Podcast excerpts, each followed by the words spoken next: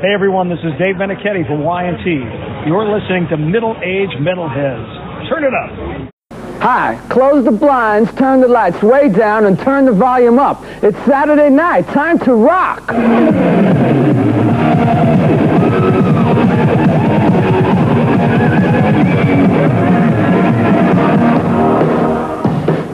Good evening, headbangers. Welcome to the ball. I'm your gracious host, Ace Frehley, with my bass player, John Regan. Tonight, videos will be played from Metal Church, ACDC, Aerosmith, and more. Plus, we have a new metal group stopping by tonight to chat. They call themselves Helloween. Woo! Yeah, let's kick it off tonight with last week's host of the Headbangers Ball. Rock and roll! Welcome to another episode of Middle Aged Metalheads. My name is David Timoney. I'm here with Colin Bosler. John Harden and Michael Stamps recently returned from his trip in South Africa. We here at Middle Aged Metalheads like to sit and talk about growing up and growing old, listening to metal, becoming rebels in the mainstream as we have jobs and wives and lives and things that you don't want to hear anything about. Tonight, we are going to talk about, I can see the excitement in your eyes, the year 1987. So, woe to you, O Earth and Sea. Uh, 1987. Who's got the background on this? I was 15, and some of this history rings a bell with me, and some of it you guys know way better than I do. So, who, who's gonna who's gonna kick us off? Harden, you were already talking about some of this history stuff, so why don't you grab it? Well, I, I think uh, 87 I remember pretty fondly. I was 16, and in 87, to me, 87 feels like the year where uh, metal was everywhere. And the charts sort of agree with that, and they sort of don't. But some of the things that were happening in 87, uh, Reagan and Gorbachev met at the White House. The movies that were popular that year were La Bamba, Full Metal Jacket, and Nightmare on Elm Street. And any of our listeners that Mike and I grew up with have seen La Bamba likely more than any other movie on earth. Uh, it was filmed in our hometown, and uh, I, I love the movie, but I have seen it a lot. Uh, Cosby Show and Roseanne were the top of television, now disgraced, both of them. Good looking out, 1987. Uh, the stock market dropped 22.6% in a single day, not unlike this week. Uh, the FDA approved AZT, and the Fox network started on TV. Three days a week, I believe it was when it started. Wow. Yeah, maybe- maybe yeah. four. La Bamba, dude, that was huge. I, I mean, freaking loved Sure. they, La like Bamba's the fucking good movie. I mean, Well, I was I was telling you guys of- offline that Mike and I grew up in Hollister, California, or at least Mike moved to Hollister, California, and a very good friend of ours, Anahuac Valdez, his dad directed La Bamba, and the first maybe 20 minutes of the film were filmed right where we grew up. Uh, Bob on his motorcycle was like riding literally right by where I lived towards the end of high school. And uh, Ritchie's mom working in the apricot fields were right over by where Mike's house was. It was very much a homegrown film. And on top of that, what felt like 60 to 70% of our hometown said they were related to Ritchie Valens. So when the movie opened, uh, we showed it for I, I how long, Mike? Six months? Like, I, it, I mean, and I we think only that- had one screen at our movie theater, and we were playing one movie for uh, maybe more than six months, but it was And- and- still popular. And what was the admission to get into the Granada too that kind of boosted Five. ticket sales? Dollars. I think no, it, went, it was like fifty cents at that point, wasn't it? No, Were they doing 50, 50 I think that cents was just for admissions? matinees. Nah, that's now they still show La Bamba at 50 cents to get in. I'd pay was, it. Uh, Bomb is sick. yeah, it's, it was a crowd pleaser. It The is. Bomba's There you go. life. Welcome back to the metal show, everyone. Hope you like La Bamba. Dude, all, I just remember learning like it- like it was on heavy rotation at MTV, the the Los Lobos version of La Bamba, and it was really good. And it had that like uh, that like authentic Mexicali sound outro, you know, where they they bust out the traditional Oh, instruments. yeah, it was cool, man. Yeah, it's good. Uh, the the whole album's good. Los Lobos, redid Ritchie's songs. Uh, Come on, let's go, and Donna. Was Uh, the was the Big really Bopper good. in the movie? the Big No. Bopper is in the movie. Yeah, he is. They they all played had him? a Who played him? Appreciate the love. Who played the Big Fuck, I don't know. It's our John- second. It should be John second Good. Consecutive Second week, week in a second row. Consecutive reference in these, That's these right. old We got cats you. We here. got you, Big Bopper. We Really? got you. Yeah. Well, let me see. Um, I think Marshall Crenshaw played Buddy Holly, and let's see.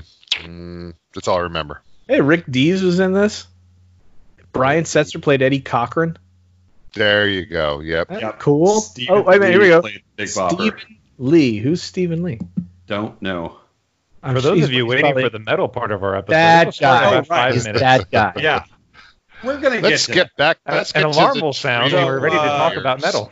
So let's talk about music in 1987. The biggest album that year was The Joshua Tree, um, which sold 13 million copies, uh, which is a lot, a, a lot of records. In A now. I mean, right in this day and age in music, it would be impossible. Uh, Oh, yeah. That day in music, it was still almost impossible. Uh, they were they were the biggest band on earth, uh, followed quickly behind, I think, by Bon Jovi until Hysteria came out later that year, and we'll we'll get to that. Yeah. yeah. We will get to that. As long as there's a Colin Bosler, we will get to that. That is absolutely correct, John. That's right. West Virginia, there is Bon Jovi. What else was Okay, I- happening in '87? Well, I think the the other big thing that uh, kind of ties in with uh, the sort of the mainstreaming of metal here is uh, you know the debut of Headbangers Ball on MTV. And MTV had had previously uh, uh, you know introduced shows that had like 30 minute or one minute or one hour formats that uh, gave you either once a week little quick shots or afternoon shots of the top heavy metal but headbangers ball would go on to be like an institution saturday nights uh, where you get i don't know was it two hours three hours of just constant metal videos and it just became kind of a, a sort of affirmation of uh, you know the popularity of uh, of metal both on MTV and, and FM and in the culture at large. You mentioned that the, the, the Freddy Krueger movie there, Dream Warriors, that features none other than Dokken on the you know as their their Dream Warrior soundtrack was- contribution. Who was the first host of Headbangers? Was it Adam Curry? No, couldn't. Uh, I think it was Kevin was. Seal. No, Kevin Seal. no. Kevin Seal filled in after that. I want to say. Uh, yeah, it was probably Adam Curry, and he was like, he was nobody's favorite. he ah, was just, Kevin he just Seal, seemed like, dude. was it really? Okay. Yeah. I liked Kevin Seal. yeah, he was edgy and funny. He was Adam funny. Curry. Yeah, Uh, he Cur- he was not long for MTV, but He, uh, seemed, he seemed like a real poser dude, but yeah, that's he, okay. he seemed wrong for Headbangers Ball, but I liked him. Like just when he was on MTV, he was funny. yeah, I don't remember. Yeah, it that- I remember his name. I can't place his face. I, I'm trying to look him up now. Oh yeah, if you see him with Still his alive? big sort of fringe leather jacket and big poofy hair, he was Yeah, yeah, yeah. Yeah, that looked- for sure. You're talking about Adam Curry. I'm talking about Kevin Seal. Oh well, Kevin Seal looked pretty ordinary. When when when Adam Curry took over, like I remember everybody I knew was like this guy, like poser guy. Yeah, he had the hair. He had a big leather jacket. He was way too pretty. Yeah, uh, I think we can kind of thank Adam Curry because he was one of the guys who started podcasting. Oh, I think we need. it's do his fault. Yep. Hey, everyone pissed off that you lasted this long into the episode? Send a letter to Adam Curry and tell him fucking thanks a lot. Yeah, yeah. Here's another thing you ruined, you fucking bonds. Yeah. Wow. Thankfully, Axl Rose went into the top brass at MTV and told them Adam Curry is no longer the host. Riki Rachtman is now the host. Uh, Wow. Yeah. Yep. Back in the days when Axl had could wield so much power. yeah, Where- it's true. Where- And, and, and again, then, then did they tell him, well, in the Patience video, we want you to be wearing this MTV ball cap. Okay, okay, that's okay. I'll that's a good quid quid pro quo right All there. right, you take my boy Ricky, and then I'll wear the hat. Yeah. for sure. And Nice uh, trade. also, can you can you distribute these flyers to the to the Cathouse? yeah, I, actually, they made Steven Adler do that. so I know we want to get to like the the, the the albums for which 1987 would have just been another year, uh, but but this is definitely the year where uh, there were really big albums beyond Joshua Tree uh, that just kind of like came out and just dominated the market and we're all over MTV. So I know we have we have some favorites that we want to kind of get to without you know neglecting uh, some of the more underground bands that were also beginning to emerge as well. Does anybody So- mind if I tell you what I was doing in 1987? Not were you did. raising children? no, I wasn't. I was drunk. Nice. I was I was drunk Oh. for two That solid explains years. the kids later. Yeah, you know. Right, they right after that. Yeah. Well, Okay. I, I I didn't get a chance to, to tell my little backstory here, so if you don't mind, I'm going to take ten seconds. How many episodes worth of your backstory is this going to be? I just want to. You've already seen the movie, David. You've already seen the movie.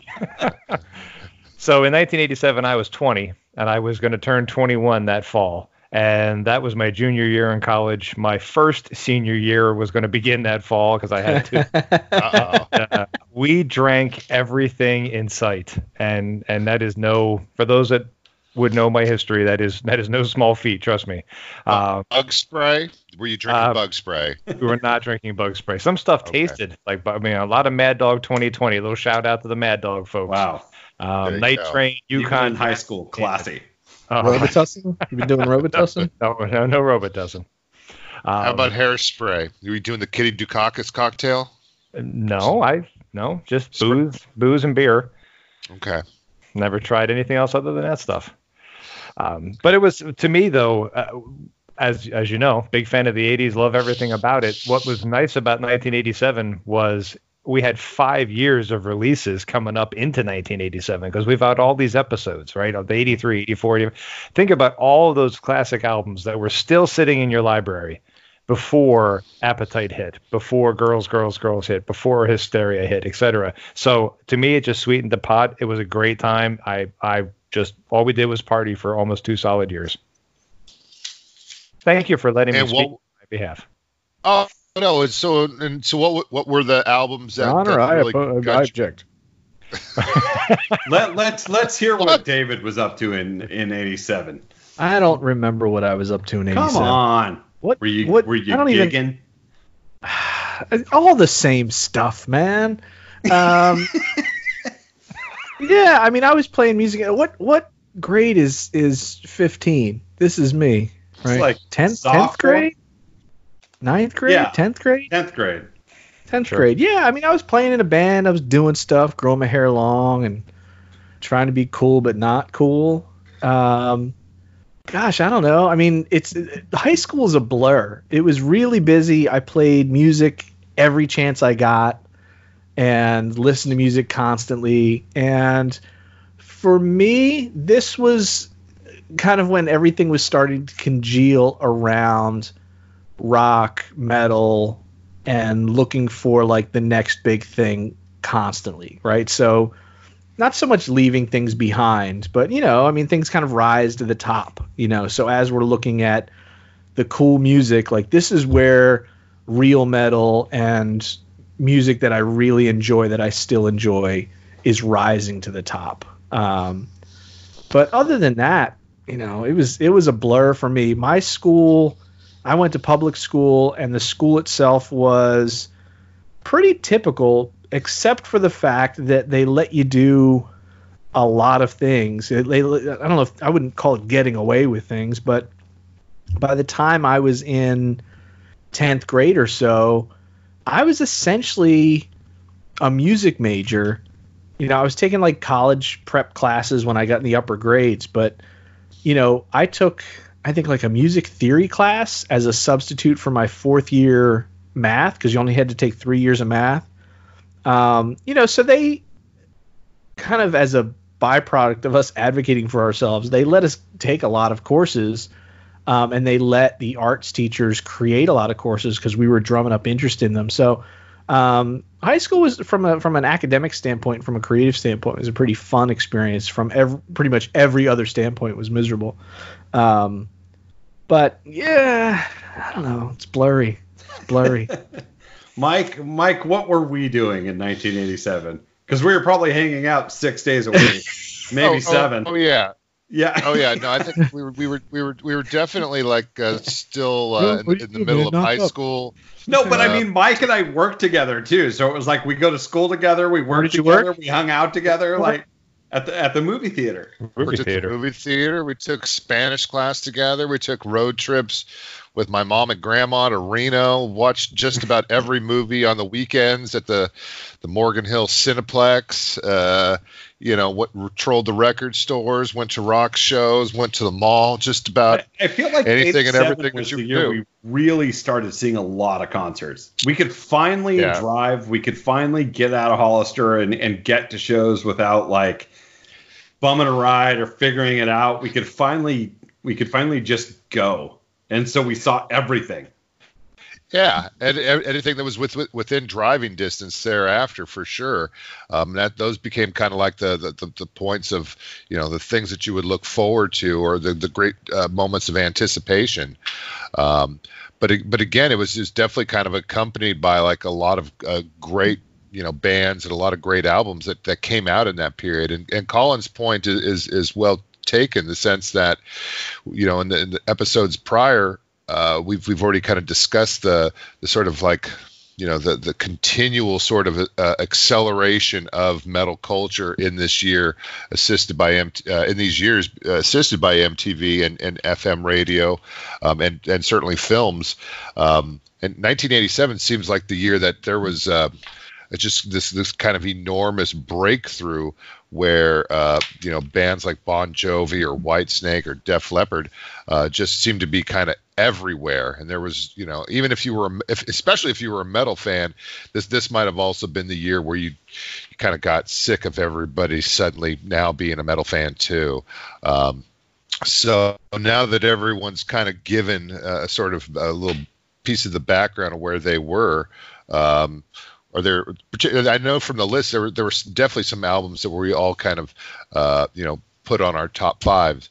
Uh, so where where do we want to begin? Like, what would we say are like some of the albums that, if listeners had to go back, uh, in a sort of like audio time machine, you put this album on and boom, you're right back in 1987 and you smell like Aquanet. Well, we know that Appetite for Destruction came out, which is the greatest album of all time.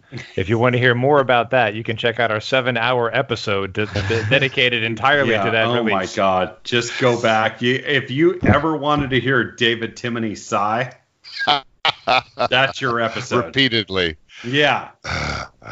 Yeah, So that is not Yeah. a soundboard on that episode. That's actually Dave live. So yeah, I mean, or you could just all do your, or you could just like punch yourself in the face.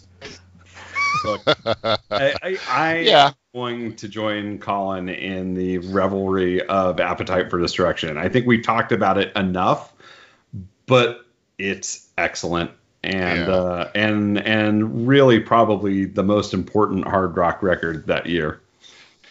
Ever. Absolutely. well, or ever. Oh, there's But I- a I- sigh. maybe- Where's Yeah. my bingo board? Where's my bingo board? hope, I hope you're all playing along at home with the bingo game. But I, I, I think it's especially useful to kind of consider the, the, the sort of impact and influence of GNR uh, in contrast probably to, to some of the bands that were, were kind of coming, you know, really hitting their stride, whether it's Motley Crue with Girls, Girls, Girls, or, uh, you know, all the other LA bands that were continuing to kind of put out their third or fourth releases, um, for which then Motley, uh, you know, Guns N' Roses just seemed to be like the obvious sort of like choice. It's like, yeah, I'm done with Motley Crue and all of their uh, what whatever antics or the sort of like uh, that we'd, we'd use that word again. That's sort of like poser glam terminology to say Motley Crue was a good band for a while, but now it's Guns N' Roses, um, and and for a lot of people that became kind of like a, a kind of dividing line. But it, it, took some time. It took a lot of time. It, 1986 was or 1987 wasn't necessarily the year of Guns N' Roses. It took a while for that album to kind of pick up speed, as we talked about. Yeah, uh, 88 it was episode. probably bigger, but I mean they were almost yeah. like a whiplash reaction to what was big at the time. If you if for sure. if the Joshua Tree is the biggest album in the world in 1987, Appetite's pretty far from that in 1988. Absolutely. And, you know, I wasn't so listening to either of those records in 1987. Really? Yeah. Uh, you know what record I listened to more than both of those? The Return of Bruno. Whoa. okay. Whoa. Yikes. Colin, sigh. For, for, for, for, for, for the kids out there who have no idea what David is referring to, yeah, he's talking about uh, wine cooler crooner uh, Bruce Willis and his uh, little uh, bar band that uh, put out an album called The Return of Bruno. Yeah, and for the Bruce rest Willis- of you kids who don't know who Bruce Willis is, he's the guy in Die Hard. And if you don't know what Moonlighting, what? That's, that's the movie where the building explodes at Christmas time. Yeah, he used to be on television, yeah. kids. Right. yeah, you would have to reference moonlighting at that point, but yeah. So, David, how how how was that with the with the the Bruno record? Well, Not if you how, re- why? It, now, why? if you remember the like the mid '80s, uh, and I think La Bamba was the peak of that. Yeah, People was, were really into the oldies, the dude. Was La Bamba? People were super into the oldies, and I will tell you, you know, things like um, Eddie and the Cruisers and other movies and hits at the time were really pushing the mainstream listener to like dig up their parents' oldies records. Think of like the Big Chill or uh, Dirty Dancing in that same era. That, yeah, exactly. Dirty Dancing is a big one. Um, but like Eddie and the Cruisers is like 83, 84. Then it comes on MTV or uh, HBO a couple of years later, and all of this is kind of c- combining and collapsing in on pushing a whole crowd of people with whom I was in school with these folks. Everybody's pulling out like their old like Wibbage records and whatever you know those oldies compilations that used to come out sponsored by the local radio stations and I had a load of them, and they were putting out a uh, like a series of compilations called Cruising. It'd be like Cruising 59, Cruising 56, 57, and people were eating this stuff up. But I mean, and, wasn't Eddie, Eddie and the Cruisers was kind of a cheat, wasn't it? Because I mean, like the music in that movie, it sounds more like Bruce Springsteen than it does the music of the time. It does, yeah. I mean, they they to their credit, they hired a legit bar band to write the whole record, and that was uh, John Cafferty and the Beaver Brown Band. They, right. I think, put out a yeah. second record and it, then just went back album. to playing bars. That's but, a good, but it is it's a, bit a decent a movie. I mean, where Dirty Dancing record. was period specific. Yes. Eddie and the Cruisers was really sort of retrofitting popular music of the time. Yeah, yeah, but uh, you know the the thing was at this time, and I remember this very clearly for myself. '87 was from a music standpoint, I was playing metal and listening to metal for the purpose of playing metal. But I was still listening to a lot of oldies, and La Bamba was, you know, it was just as likely as I was sitting up watching Headbangers Ball or staying up to watch, you know, La Bamba videos, you know, and and things like that. I mean, it's there was a lot going on in '87. Uh, yeah, and I feel and, I feel like that happened more often in the '80s, also, where a movie would come out and the movie would capture America, and then for a while, the music of that movie everyone was listening to. Top like when yeah. when Harry Met Sally came out, and suddenly everyone fucking loves Harry Connick Jr. and that that album yeah. was gigantic. And then The Bodyguard comes out, and Whitney Houston is everywhere. Yeah. Uh, you know, I, I, well, that's that's that that's MTV, so much anymore. Right? Um, but yeah, soundtracks played a big part in in sort of the radio and record landscape back then. Yeah. Yeah. Yeah, or you think of like the Righteous Brothers in in, uh, in Ghost. The, the, in Ghost or in Yep. Top Yeah. Gun, and it's like, Yeah. okay, yeah. There's there's there's a, always you kind of just scratch it a little bit, then there's the, the pop culture seeps out and it crosses multiple generations. And I think John's I right. Yeah, there's there's a sense that you get, but but Bruno though, that's I don't know. I, I, I think when we were in high school, I just like Yeah. if somebody if somebody had been like, hey, you guys want to listen to some ACDC or the new Savatage, and someone's like, nah, the Return of Bruno, let's put that in. Just like slap that shit right out of their hands. They're like, no way. fucking It's Surprisingly not- adept no. at the harp. Like I'll pass. Get away from the boombox with that shit. Dude, I bet you Colin owns at least one copy of that record. He paved his driveway with it. The Return of Bruno. Uh, actually, you know what? I don't. Yeah. I do Good not. I for do you. know. Recording at Youngblood is very good. Good for you. Yeah. Yeah. What about Vision Quest? You have that? Yeah. I, I do not have Vision. Yeah, Quest. Vision Quest is better. I got a bunch of Top Gun. That's that's around. Vision- Even Iron Eagle. I got an Iron Eagle soundtrack here or there too. With Queen? Nice. Yeah, fried chicken, baby. Vision Quest actually include, if you recall, Jimmy Hungry for Hagar. Heaven by one Ronnie James Dio. Yep. And the sun And I- shining on my face. Lunatic Red. Vision Quest is good records. There you go. All right. Had, uh, what? Yeah. Let's speaking talk about the records- records of 1987 and uh, a lover of all things 1987, Colin Bosler will start. Pick, take a record, Colin. We let's not talk about Appetite. Let's talk about something else. All right. Well, what else is on, on the list? Since it's well, since it's on the Mount Rushmore, two of my bands on their Mount Rushmore are in this list. I will go with White Snake's album they came out just entitled White Snake in 1987. Yep. Sold a, sold a gazillion copies, and as I mentioned before, everything was fun in '87. Everything was a, a good drunken time. You cannot have a party without putting on White Snake, especially back in '87 when you've got Here I Go Again and some of those other songs that are on there, Crying in the Rain. It's a great album from front to back. Great party album. Love it.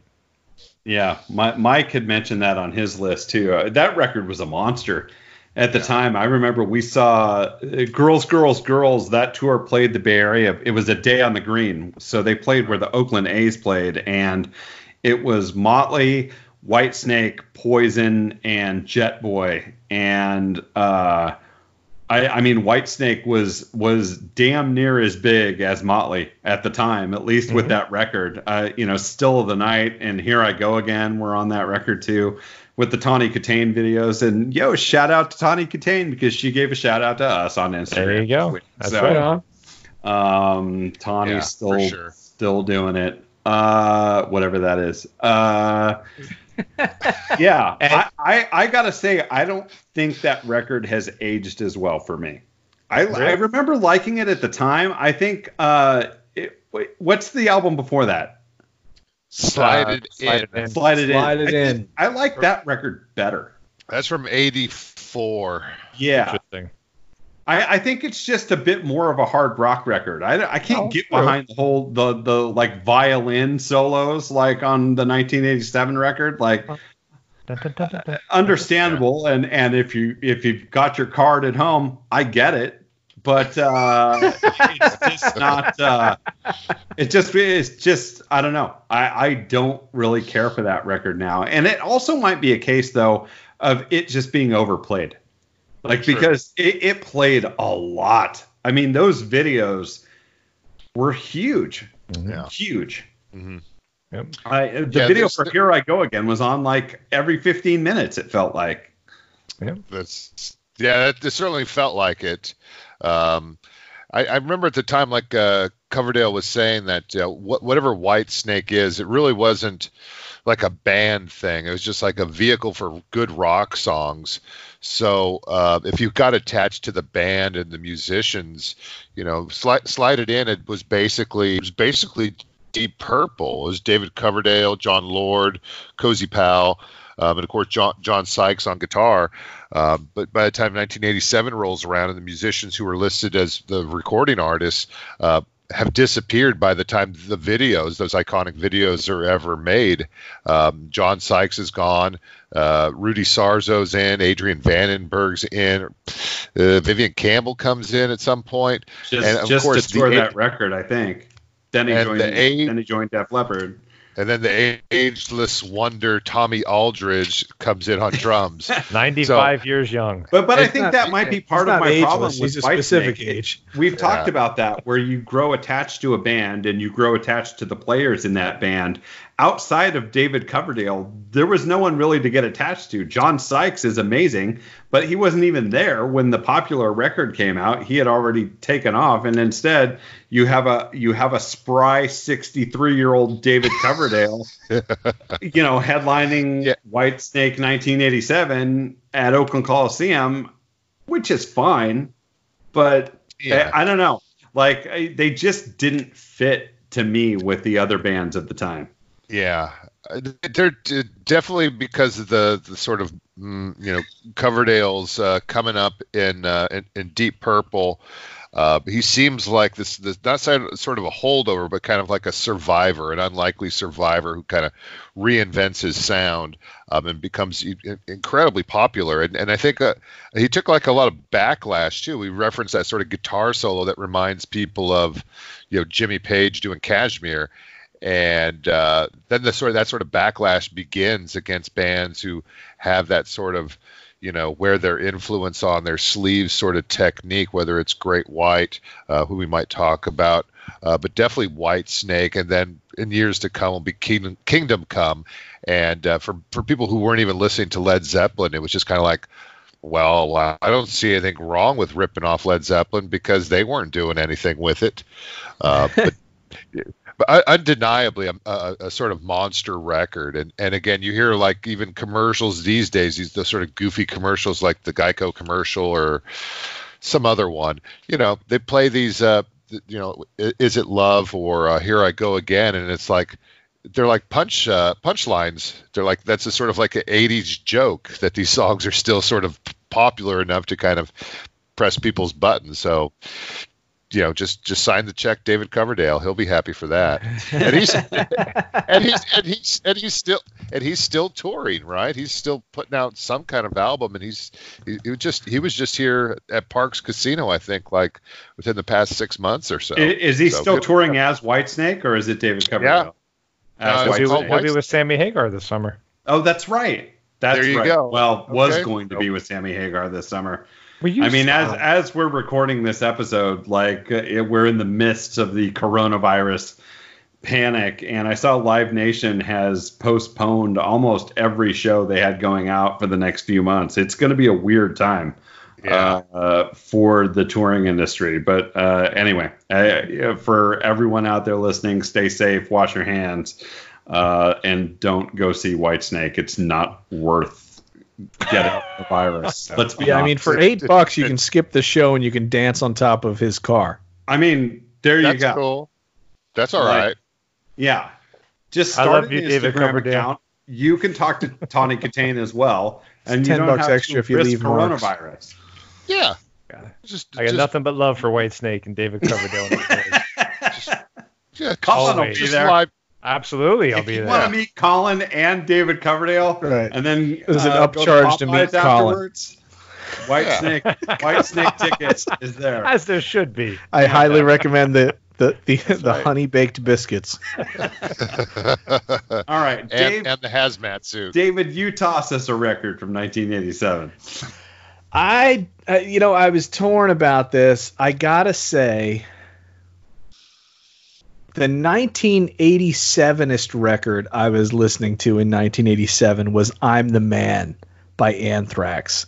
That's like the 80th, like the 87ist record I was listening to. But being that it's an EP and like five of the tracks or the five of the seven tracks on there are the same song, um, I'm gonna just you know pop the cherry and say Anthrax Among the Living was the record that from the first second I was done. I was just blown the hell away. I had gotten that record. I was out. It was like me, my sister, my grandmother, and my mom. We were doing our shopping. I pick up Among the Living. I put it in my, you know, I unwrap it as we're driving around. They park and go into like Jamesway or something to finish up some shopping. And I'm like, I'll just stay in the car. And I sat in the back seat, you know, laying across the the the back seats, listening to this on my Walkman and just losing my freaking mind. What I mean, it's it's up there among what I would consider a short list of perfect records. You can listen to that record I, from I, would beginning to end. entirely. You can listen to that record from beginning to end, and you've got to dig deep to have critic, you know, critique. You know what I mean? Like, I don't like the fact that they're super into Stephen King. Um, I never read Oh, Judge Dredd, and I don't think Judge your Dredd is. mouth right there. Yeah, I just- I, I I- was I was just gonna put that as a high point because not only do I love the songs, but it also seemed like Anthrax loved all the same shit that Mike and I loved at the at the time. Right? Have you been I reading mean, my dream yeah. journal? The title track of the album's about the stand. Yeah. Fucking Yeah. awesome. There's a And song about that. into It's called Judge Jimmy Crack. Corn, and I don't care, dude. It's like I don't know, man. I- They, I don't really like Judge good Dredd. I don't really. I don't like Stephen King at all. Those are my only criticisms of the whole freaking record. There's two Stephen King songs on that I- record. That's right. But saying is, despite the fact that I'm not into that stuff, it almost makes me want to read The Stand. It almost makes me want to like. It doesn't make me want to check out Judge Dredd because Yeah, I just read don't. Apt That's, Pupil. It's shorter. um, no. Yeah. But the thing is, this is that's me explaining. I think you got to dig like three layers deep to be critical of that record. It is a great freaking record. The production is flawless. It is like their mosh parts are so heavy it's coming through the speakers. When they are grinding through among the living, it's entirely perfect. And when they yell, uh, you know, war dance in the middle of Indians, you were just like, that's the freaking mosh part, guys. This is Yeah. where we kill ourselves. Um, Yeah. And the bass sound, like I, we were talking about it in the last episode with like DRI and Anthrax. These were the first bands that have that twangy, like piano string tone on the bass, and it really cuts through in a way that doesn't get in the way of the other the other parts of the songs. But they, I mean, that's freaking lightning in a bottle. You know, I've never seen a band come from what was already a good record and walk into a better record and then pretty much keep that going. Um, not with like the perfect album, but with the sound and the dedication to it. And you know, I was we we talk about this all the time. I was disappointed when guys started leaving. Um, I'm glad they're back together, but I could just if they retired after this record, I would still listen to this record once a month for the rest of my life. The Okay. end.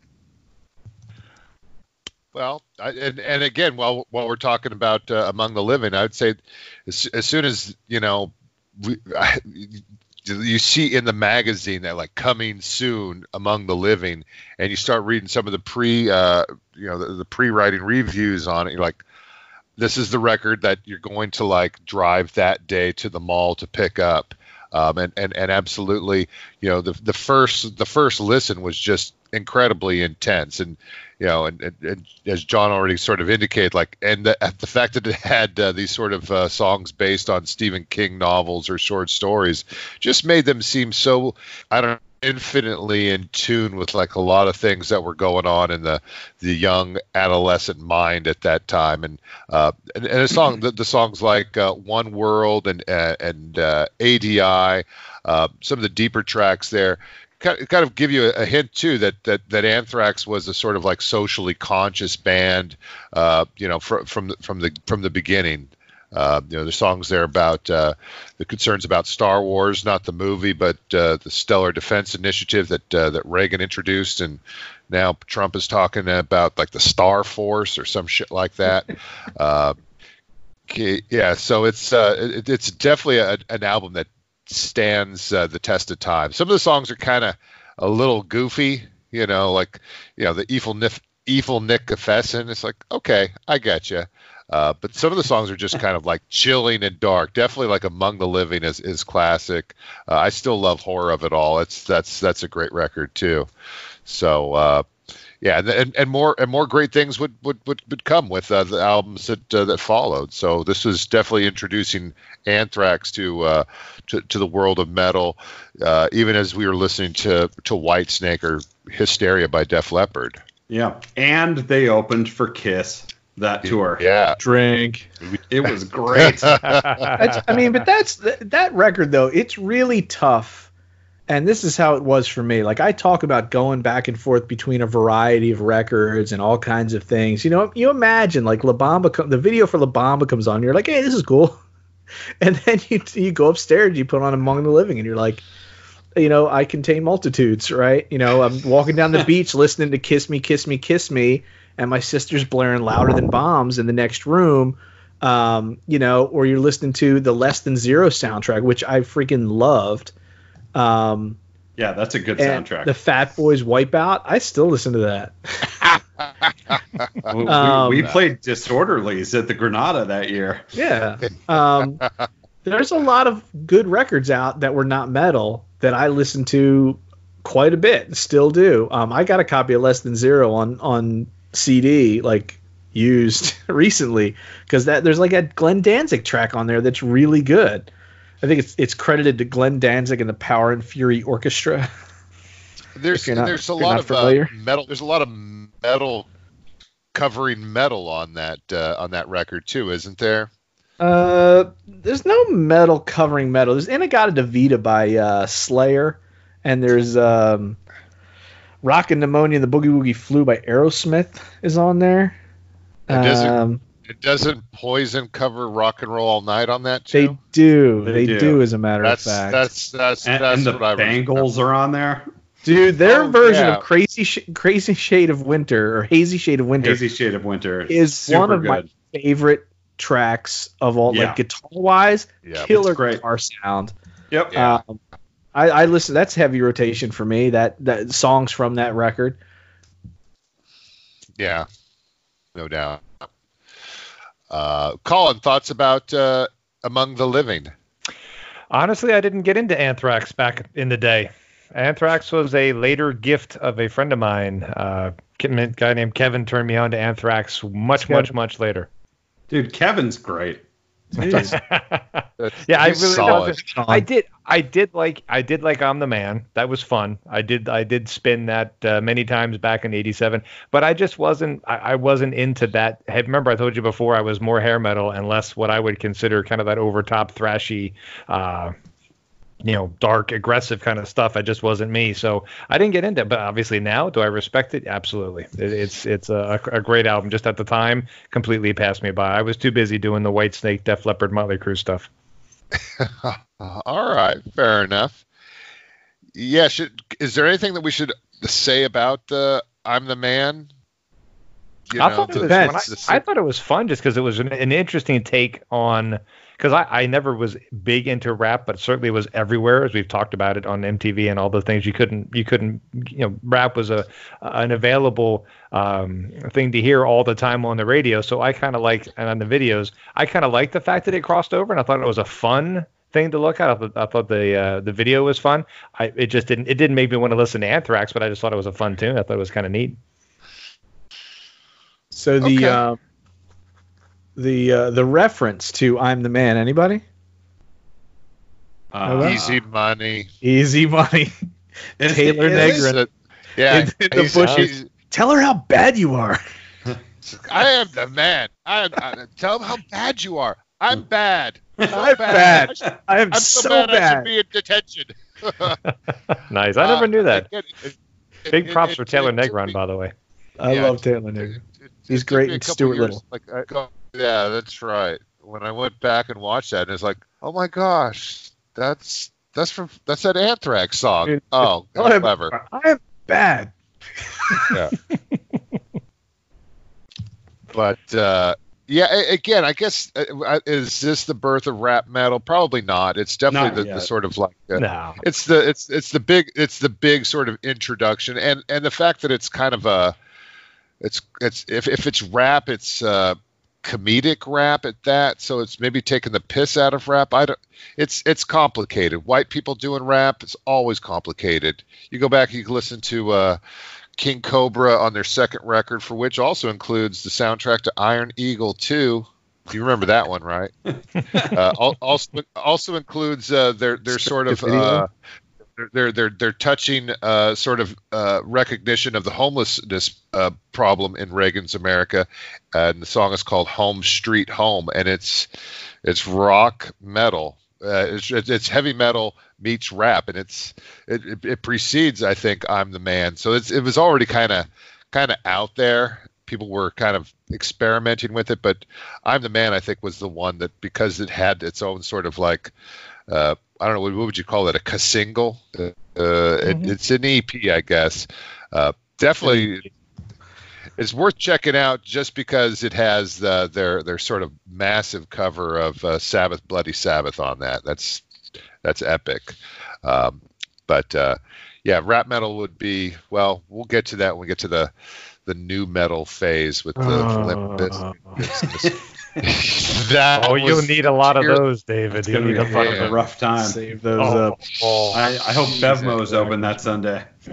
yeah, yeah. Yeah, get get get your buckets ready. Bring it on, uh, bring it on. So, what what are some of the other big releases that we would uh, be remiss if we didn't uh, discuss a little bit? I don't know. You, Who's you, you just going on? Just go in order. Yeah. Okay, I'll throw one out there. How about uh, "Permanent Vacation" by Aerosmith? Ugh. Granted.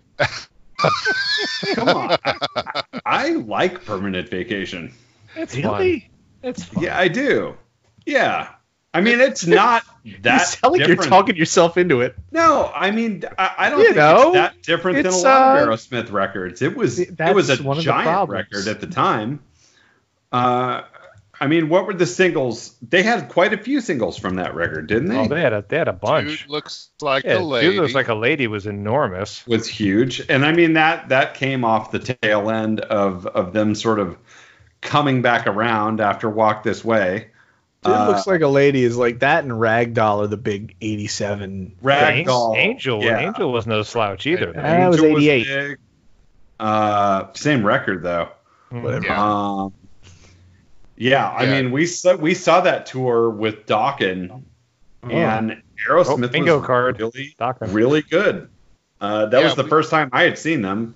I, I think Mike too. Uh, absolutely, yeah so it was uh, it was definitely an experience because it's just again to kind of like uh, what what I was saying there about Coverdale. It's like, hey, remember Aerosmith? I'm like, not really, no. But, yeah, but when they uh, here's a side when, note.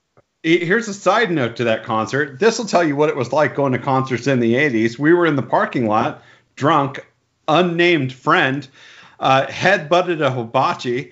Uh, then he started hooking up with a, how do I put this? with a bigger girl, and then uh, they both throw up, and then they continue to make out, and then we saw Aerosmith. Welcome back to 1987, everyone. Yeah, remember is that Mike? The 80s were like. That's that's what the heavy metal parking lot was all about. Was what, what was uh, she like, Mike? Getting drunk Ruben, Ruben S. No, he, oh no, he was not talking about me. He was not oh. talking about me. That oh, was okay. that was somebody else.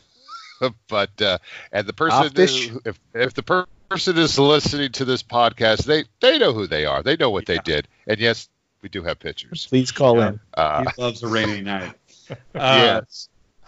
Uh, but uh, yeah, so so Aerosmith was, was kind of like re- rediscovered by the I think the the, the the popular heavy metal genre at this time, and whether or not anybody would ever say that Aerosmith is heavy metal, uh, I guess is beside the point because they were, you know, they were in the same sort of uh, classification on Headbangers Ball or in Circus Magazine. It was just, you know, they were that. Where else are you going to group them?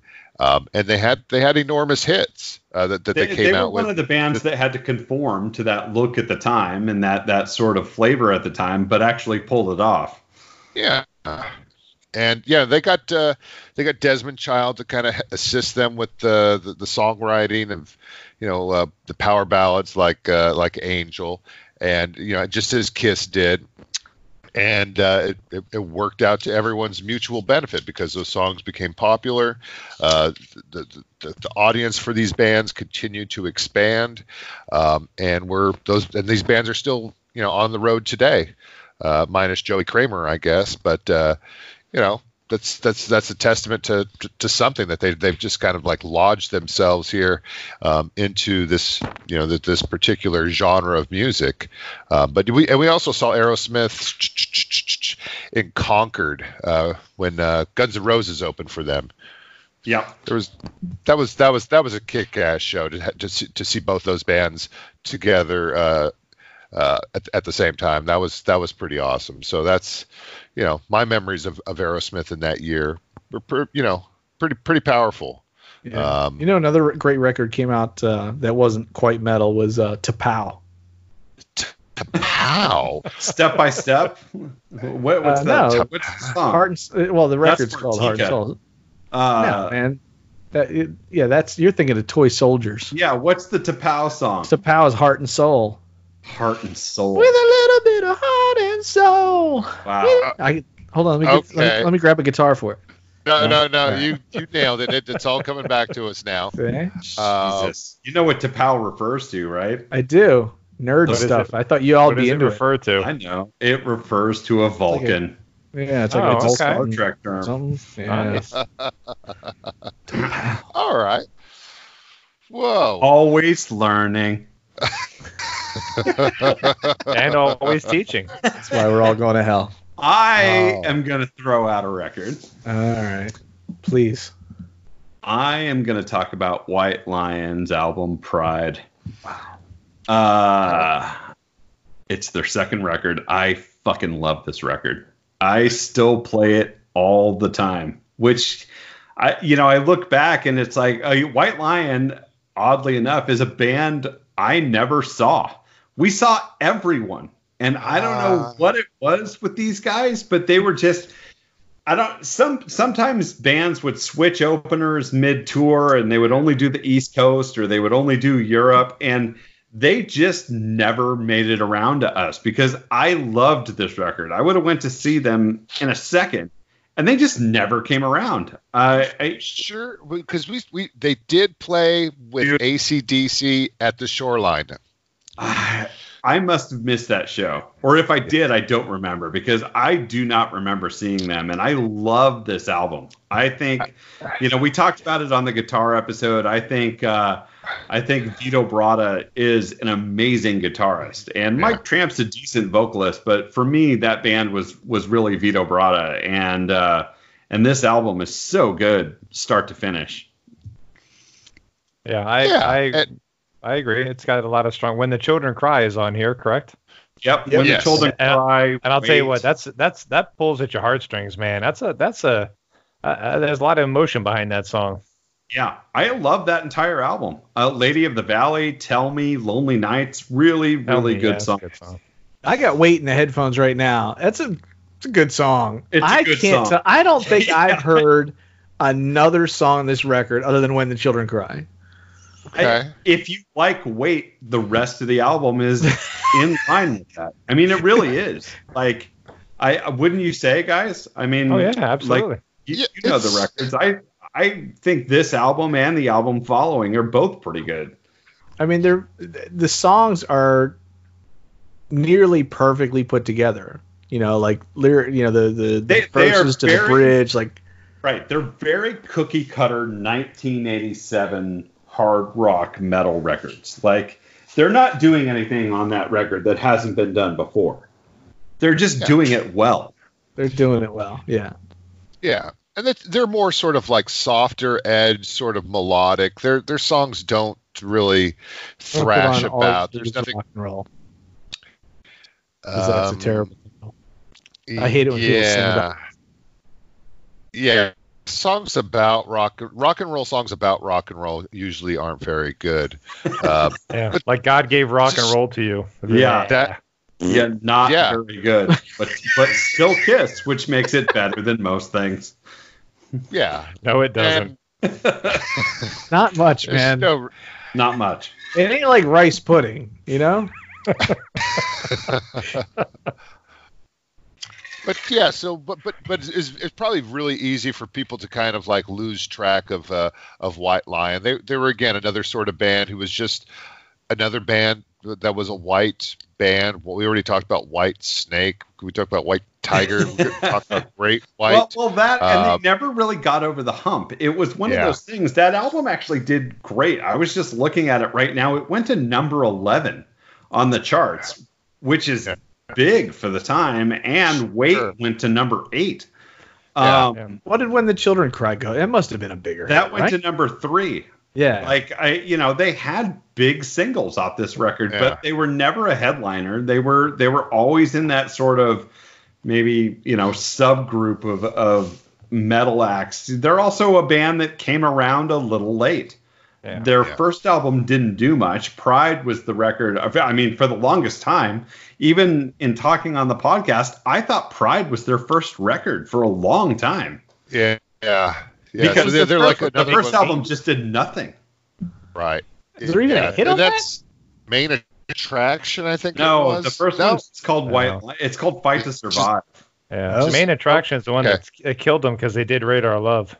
Yeah. Oh, that's on Big Game. Oh, they did That's on radar. They Oh wait, I'm sorry. what? No, wait. There was nothing on ma- in main attraction. Then Radar Love came out, and by that time it was over. Right. Main, Yeah. Main Yeah. Attraction was the fourth record. Right. Like yeah, that- I think I heard. Okay. I think I heard their recording of uh, of Radar Love like on VH1. Oh, it- it's, for it's sure. a decent cover. It's Yeah. great. Yeah. It, it is, but not to follow up the kind of music that they were trying to make and sell No. back then. It, it, But it you just know, No, they didn't help. Nail like as from a musical standpoint, they nail like the rock shuffle. yeah. Had, did Quiet Riot teach them nothing? Yeah. Which is, you know, sadly, John, that's exactly right. They they I mean- basically followed Pride is exactly the same as Mental Health, right? Yeah. Big big hits, lot of lot of love, lot. Of, I, everybody ran out and bought that album that I knew, right? We all we all learned um, the lyrics and things and the and the, the music, and then after that, just went away. Yeah. And again, that was that was a sort of formula that that bands would play just to kind of get. Uh, it's it's kind of like what Twisted Sister did with uh, uh, Leader of the Pack. It's Yeah, like which is you- awful. You, you don't you Killed don't need to do this. But uh, and and like Saxon came out uh, when- once you know they were already sort of like you know well established, and then they come out with uh, a song that uh, that- this would they cover Christopher Cross's uh, "Ride Like the Wind," and it's like you don't really need to do this. Did Why? Michael we, McDonald we sing backup on prefer that? that you don't. Yeah, just just stop that already. That I'm trying to me figure out what them, and I record that one- Like them. Uh, yeah, no, but Man. but again, that that just shows you the influence of the record company saying like, you know, we're gonna we're gonna get you on the radio, but it's got to be already sort of like one foot in the door. And Radar Love is, uh, I don't know, it just it seemed like like a bad decision, but they they they did what they did and or what they had to do, and like John said, maybe there's plenty of reasons why they didn't get over the hump. Uh, just it was a crowded field too. Here is the other thing: we're talking about bands like Def Leppard and Bon Jovi dominating the the charts, and then uh, you know all these little smaller bands start bubbling up, and uh, there's, there's you know the, the the fight to survive. Uh, White Lion was on, but you know they're they're they're still fondly remembered. Yep. I don't know what Vito Bratta's doing these days, but We know, looked it up. He's not doing We looked shit. up. He had some sort of medical thing that he couldn't play. Uh, okay, well, that's well, that's uh, that's unfortunate. I think yeah, Mike Tramp still does some like solo stuff here Mike, and there. Mike, Mike Tramp still goes out as White Lion, as Mike Tramp's White Lion, and I think uh, I think I threw on the Instagram a couple weeks back. He's got a new Yeah. record coming out. Um, right. He doesn't tour here that often. When he puts out a record, he's Danish, and when he puts out a record, he mostly sort of spins around Europe. Yeah, Mike Mike Tramp is Danish. Um, Mm, Danishes. yeah. uh, I, I think he, he probably just goes out around Europe, makes enough to pay the rent, and uh, and that's that. So anyway, hey Mike Tramp, if you want to come on the podcast, we're here, my man. Yeah, why it. not? Put that Danish down. I'm Oh, gonna hit him up. Colin, All you got to give dude. us Colin? Colin, you got to give us another one because I know it's going to cross over with at least one other list. Colin, well- come back around. All right. Well, I was going to give you Def Leppard's Hysteria, but I'm going to leave that one to the side because right now I'm spinning Y&T's Contagious. I All right. love that I'm going album. to put Yeah, that's gonna be on my list. I know this is be one of on- your, your California house bands from back when you guys list. they used to play your Yeah. barbecues and stuff back then.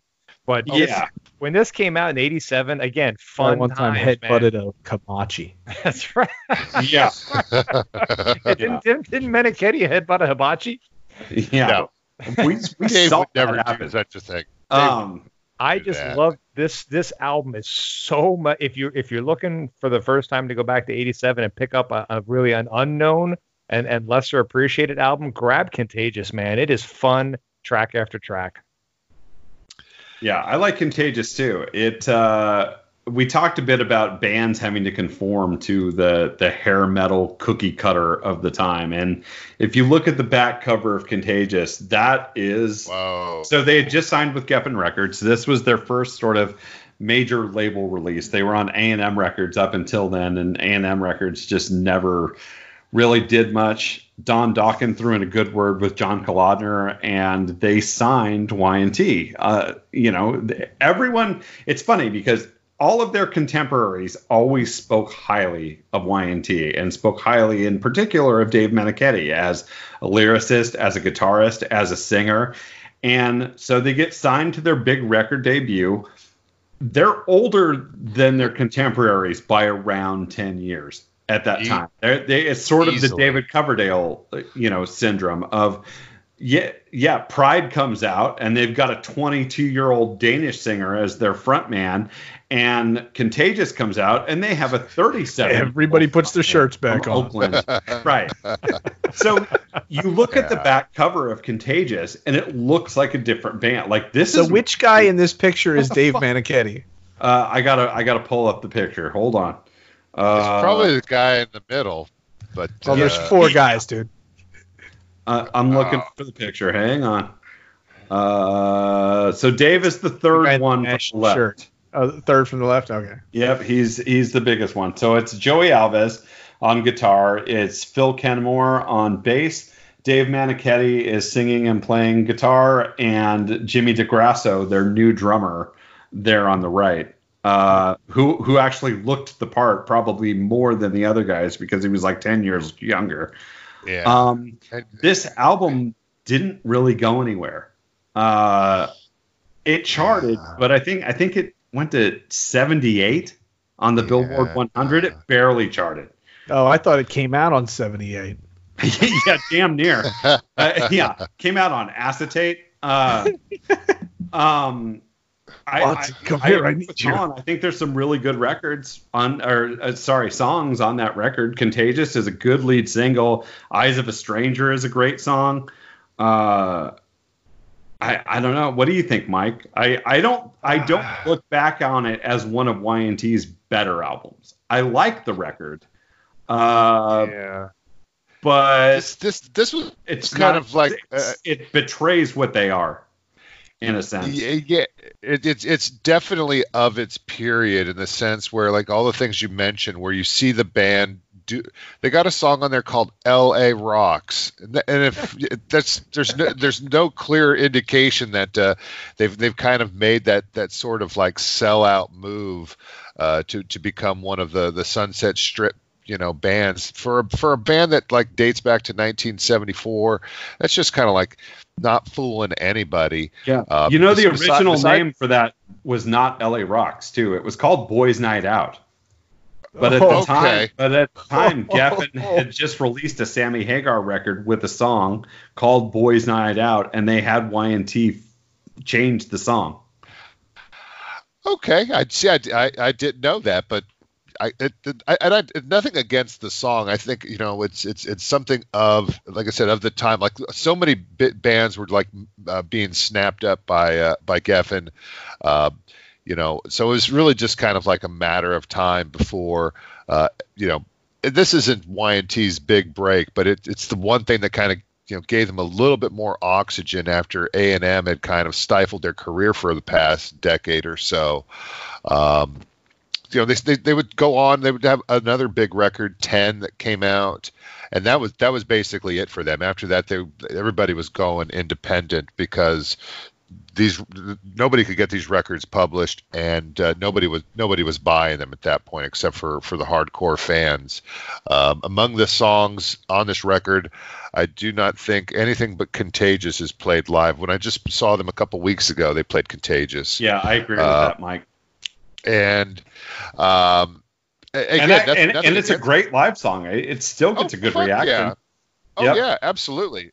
Um, And uh, but again, as as far as our beloved Y&T goes, this is yeah, definitely them showing, you know, uh, where where the music market was. Gone was Leonard Hayes. I think a lot of people took that you know badly. Leonard Hayes, if you go look on any of the other back cover albums, known as the Mayor of Hell, was like the beer swizzling, uh, guzzling uh, drummer from from the from the get go, and he was just kind of like a lovable loser kind of character. Um, and then he gets replaced by you know like a pretty boy who could just be in any other random metal band, and you kind of you kind of see uh, where where things are going, and, and and a lot of bands you can even look at like hard you know much more sort of uh, uh, you know consistently hard rock heavy metal bands like Anvil doing the sort of glam makeover thing too uh, in this period. So, you know, that's that's what Hollywood does. It claims another victim, Y&T, Anvil, but still putting out good music. Yeah. You know, if you don't, if you're not, if you're not, you know, if you're not interested in hanging up posters in your bedroom, you can still very much enjoy the music, right, Colin Bosler? Absolutely. Which is, but I mean, talk talk about a journeyman. Uh, you know, Leonard Hayes being replaced by Jimmy DeGrasso. Jimmy also played in White Lion, Suicidal Tendencies, Alice Cooper, Megadeth, David Lee Roth's band Ministry, Dokken, and Ratt. Jimmy got Whoa. around, man. Yeah, He's a whore. that, that guy knows some fucking songs. That's good. Yeah. He's like you see from- that guy so- hanging out. At, you see that guy hanging out at the Chick Fil A. You're like, oh crap. Like, yeah, he played with David Lee Roth in 2003. He'll, Uh, give, he'll give Vinny Appice a run for his money. yeah, yeah, and Literally. he's 35 years younger. Um, He Yeah. just throws the money and gets in his car. David, what's, Yeah. what's next on your albums of? Oh, you knew it was coming, right? Celtic Frost into the Pandemonium. Who is that? Bingo. freaking love this record. It's so good. It's so good. If you haven't, I've said it before. If you haven't, give it a shot. It opens with a cover of Mexican radio by who? Oingo Boingo? So Boingo, Wall of boingo. Voodoo. No, Wall No, of Wall of Voodoo. Voodoo. Wall Yeah. of Voodoo. I always I don't know why I confused Dan I confused two bands I've never listened to in my life. Yeah. Uh, who's that obscure band that I can't that I, I can't even say I don't like because I've never heard them. Um, no, it's a great record. Um, it's through and through. I, I I love the mournful sound of his voice in this record. It's a big change. Um, there's a there's another podcast did a whole episode on this on this record and for Celtic Frost fans specifically, it's amazing when you've got records that keep getting better if you're a fan, you know, and that I, I, there are so many bands and so many people who are fans of bands who have never experienced this, where the first record comes out, the second record is even better. In the case of Celtic Frost, the second record was To Megatherion, which is probably their biggest record. And then this comes out, and it's a shift from what they were doing before, and it's even better than the previous records, or at least as good. And that continues for a while. And even now, if you're into them, the records they're putting out now are heavier and more intense. So if you're a fan, you'd be loving this.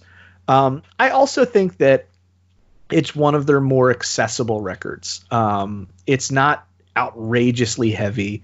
It's not like over the top on like either the Cookie Monster stuff or like the the really growly vocals. Um, and then the other thing is they've got a they've got a track on here which they have on every record that is made up of kind of like sound effects and things, and it's called One in Their Pride. And there's even like a remix of it with like some electronic drums and things. Um, that's very moody and cool. I've got a playlist uh, in my iTunes that's just these like Celtic Frost soundscapes. They're really cool and very creepy. So if you're into that, like kind of just noise and things, it's also really cool. But you know, if you haven't heard it, give it a listen. Um, but this for me, heavy rotation. The song "Mesmerized" and the song "Mexican Radio" I think are the are the hits on that on that record.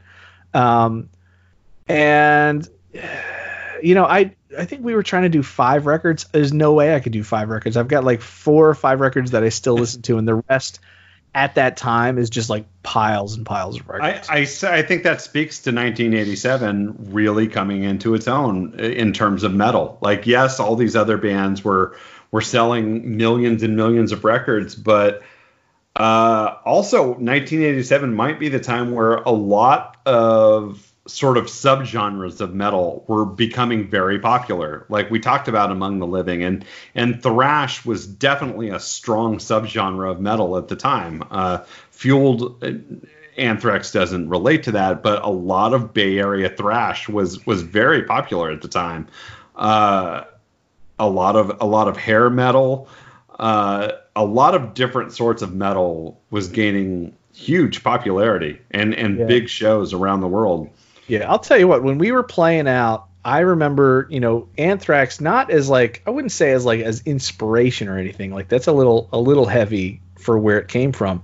But I think that record kind of showed us the importance of crafting songs that had the things that the crowds wanted. Like I remember somebody coming up to us after a show and they're like, "Your mosh parts are perfect," and I was like, "Thank you." like that's what we want. Like in a song, no matter how fast or thrashy it might be, we want to break it down so people can just get start spinning and get going. You know, and Anthrax did that better than anybody, and I think it was really obvious that they knew how to do it. And we took the time to like craft songs so that people in the crowd didn't have to just stand there. Um, Celtic Frost, that's a lot of standing there, but you know, the, but the music is good. That's the spectacle, not the event. Okay. Yeah, and and and definitely, um, you know, we we have uh, you know to, to to play on the sort of uh, underground metal that's that's continuing to emerge. You got the debut of uh, of Death with uh, Scream Bloody Gore.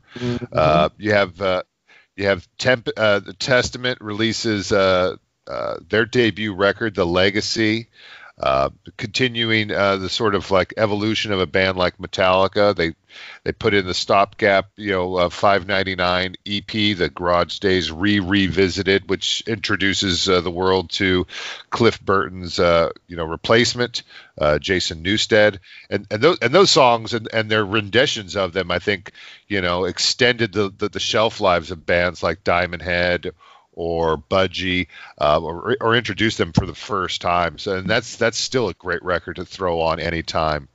Yeah, uh, Garage uh, Days was my real first intro to Metallica. I I, I love that record. yeah it's yeah, good. but but but but as as John was saying there, I think you, you just have this sort of like you know with the mainstreaming of bands like Aerosmith or Whitesnake who are kind of coming from an from an older era. You have like all of these uh, these these newer emerging bands that kind of show the the breadth and diversity of metal. Whether it's uh, Helloween with uh, Keeper of the Seven Keys, people regard as sort of like the the you know sort of like the founding stone for uh, for power metal. Um, who else we got here? We got Kreator with Terrible Certainty. Uh, you got uh, the debut of Leatherwolf, another great record. Love, Maybe dude, maybe- Leatherwolf is awesome, man. Leatherwolf. Leatherwolf is also kind of power metal too. Oh, David will try to stifle, Leatherwolf is will try great. to stifle his laughter a little bit. Dude, check out Leatherwolf, man. Don't sleep on the wolf. you called the wolf? You didn't tell me that. No, yeah, yeah, we brought in the Leatherwolf. But uh, you know, you also have uh, Motorhead with Rock and Roll. Great title for an album, right, David? Uh, Motley Crue's Girls, Girls, Girls. I don't know. if We're going to spend more time talking about them.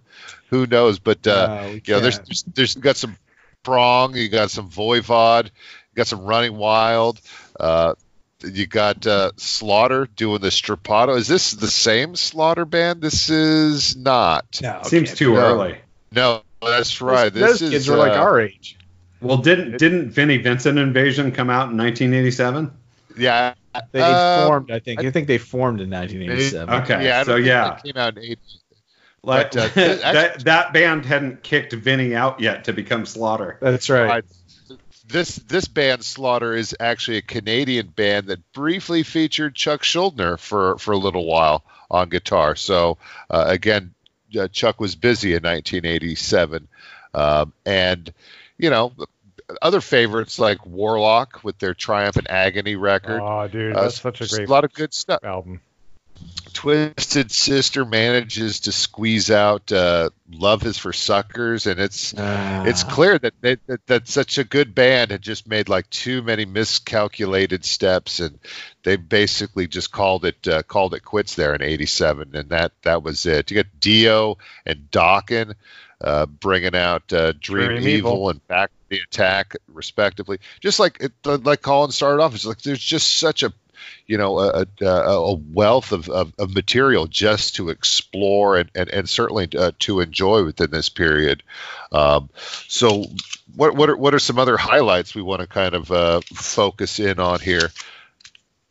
Well, I want to talk about Girls, Girls, Girls. If you don't mind, my boys put that out in '87, and I think uh, we should. That that was a huge record. For It- sure.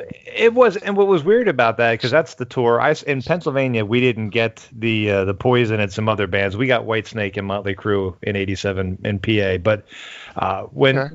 when we got when Girls, Girls, Girls came out, as John just said, uh, it, it was Wild Side and, and and the title track, great songs. There's a lot of filler on this one though. You know what's amazing about That- this album? every Motley record. But see, I thought that Theater of Pain, although the filler was there, I liked that filler better than some of these songs. I didn't really like Dancing on Glass. I didn't really like Bad Boy Boogie. I didn't. I, you don't need Nona. Um, I do like All in the Name of. But it- it's just what's interesting to me is that when this came out, though, the song "Girls, Girls, Girls" was big enough. You really didn't need, quite honestly, much more from this album because that song just went uber Yeah. platinum. I, I and- like and- Wild and Side too. them. But Oh, after- Wild I don't Side think I don't think amazing. Wild Side is anything without the drum video. maybe. I, I mean, right. Yeah, I- and to, you- to you- me, you- this you- album's dead after "Girls, Girls, Girls." Those two songs, and then Agreed. eh. But and, and, and, and- It's also David's interesting right. of note. This is the year that Nikki died from heroin.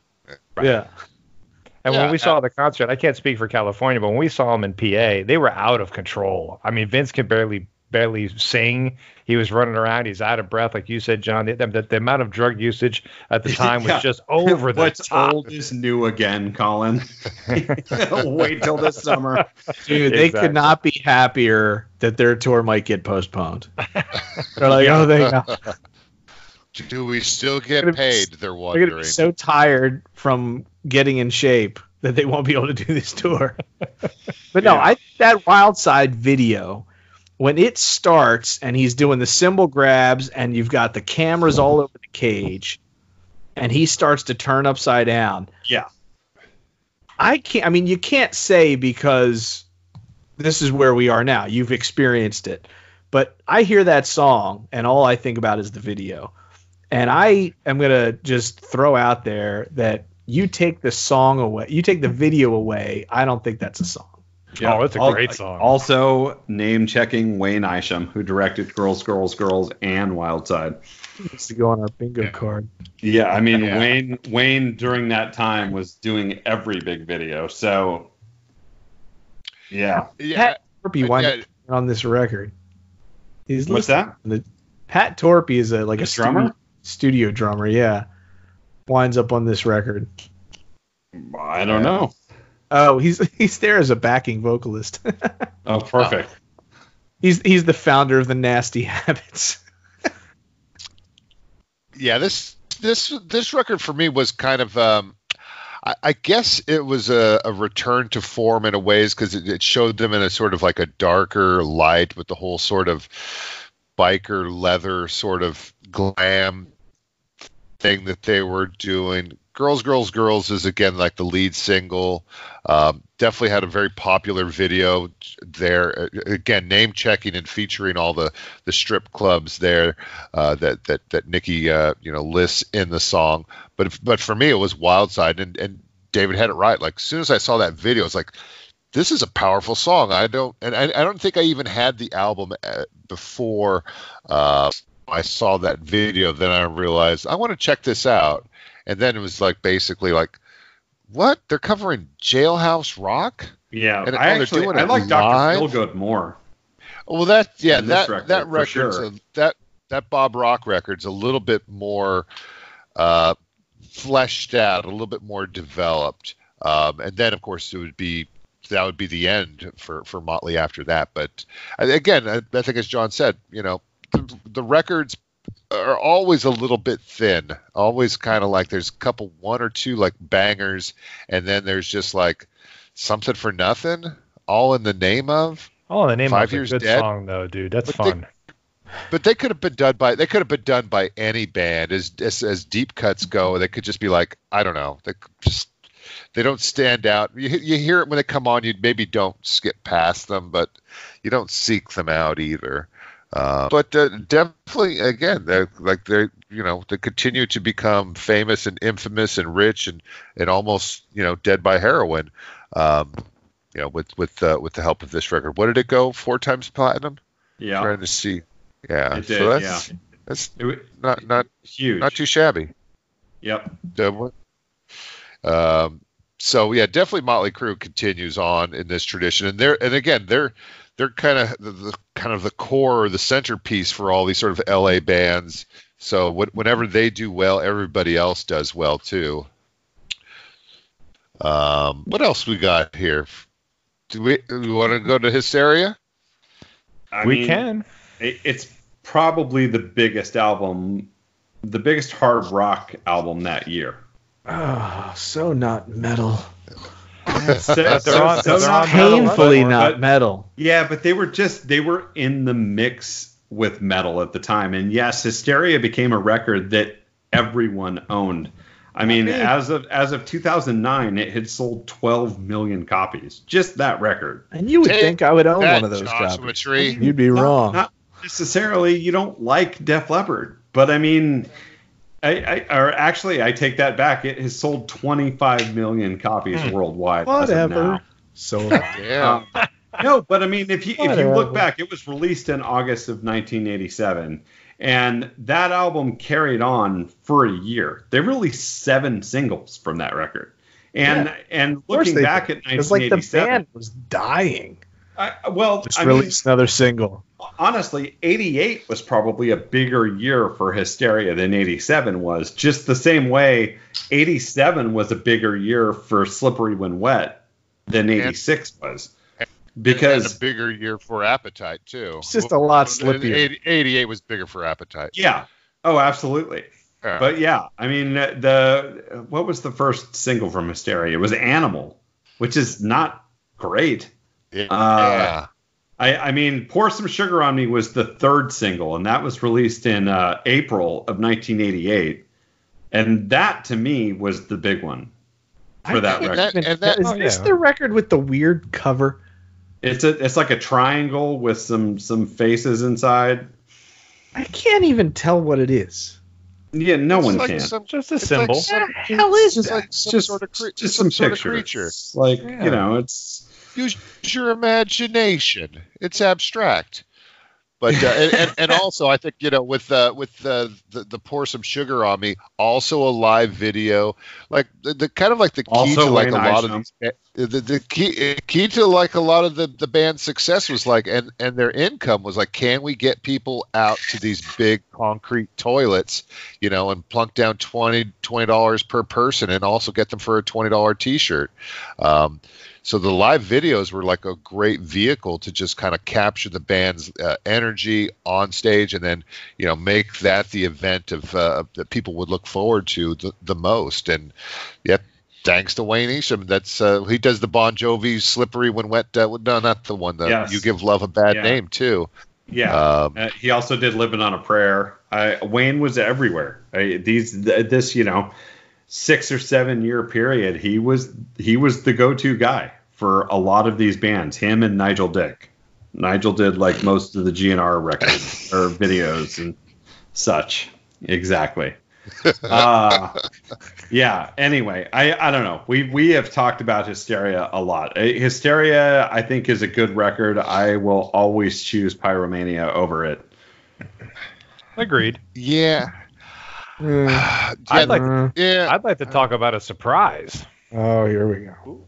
I, Is it a Danish? it's not a Danish. Oh. it is. It is a. Oh. It is a comet. It is Frehley's comet. Thank That you. Oh. that that is a surprising When- and very good when- record. Yeah, when when Crazy Nights, because let's face it, right? We get we get Kiss every year, right? We're going Yeah, through and, and. Crazy Nights I I remember playing it a ton. It's not that good. No, one track, one track on Crazy Nights. And, and here's a spoiler alert: it's Crazy Nights. Uh, Asylum is way better. Yeah. No way. Oh my As- god. Asylum is way better than God, Crazy yeah, they're Nights. all better. It is. So so I pick up Frehley's Comet. I'm like, hmm, like the Ace is doing his own thing over here. Oh my God, what a great release. I just listened Yeah. to it the other day from front to back. It is so much fun and such a great it blows Crazy Nights away. I was so shocked when that album came out. I listened to it constantly because it's Yeah. so good. I agree. and and and again, I think just to to kind of continue on a on a theme that I don't think we had in mind here is like here comes another sort of you know uh, a stalwart of the '70s uh, hard rock scene, and kind of like fitting right into uh, all of these these these new bands, the LA scene, and whatever MTV is telling you is hard rock or heavy metal, and and Ace goes on tour and. Uh, you know, it was for for a lot of people. For us, when we saw him, it's like like just like seeing a, a living legend. That was the Uh, first time we ever got to see Ace. He he was Yeah, out of that's Kiss right. by the time we were old enough to see Kiss. And Abs- so Absolutely. yeah, I mean That's the first time I saw him too. Yeah, And- and getting to see and- him play Cold Gin and some of the songs he wrote was fucking great. Oh yeah, yeah, and, and doing uh, uh, New York Groove as well. Uh, yeah, and he had and he had a great band there too for a while. They they did, you know, Ace would come out and he'd have like a couple good songs on the on these records, and then there'd just be like a lot. At least they had like another singer songwriter in the band. I'm trying to think of the guy's name there. Is it? Uh, It Todd, Todd Howarth. Yeah, yeah, probably That was the bassist, He's right? No, John Regan's the bassist. Uh, Todd Oh, Howarth okay. is the other guitar player. Oh, he sang. Uh, he sang "Breakout," the one that starts with all the cartoon sound effects. Yeah. The Fred Flintstone feat. Yeah, exactly. Yeah, so there's there's definitely other songs on there to kind of help flesh it out, and it's it, you know that it, it actually helped kind of correct a lot of people's mispronunciation of uh, of Ace's name there for a while, where it's just been always freely, freely, and it's like uh, Haley's comet rhymes with Fraley's comet. It's like, oh, so Ace Freely, right? Yes. So, It's Ace Freely. yeah, like that, that's, that's, Yeah. that's the that's the title of the band, but the That's title your- the, that's your- the- That's your that's your tidbit for this this section of the episode. Yeah, and That's that, right there. and he had he had David Letterman's drummer, at least for the first Anton, record. Anton Yeah. Fig, baby. Yep, Anton Fig's great. he We is great. Anton.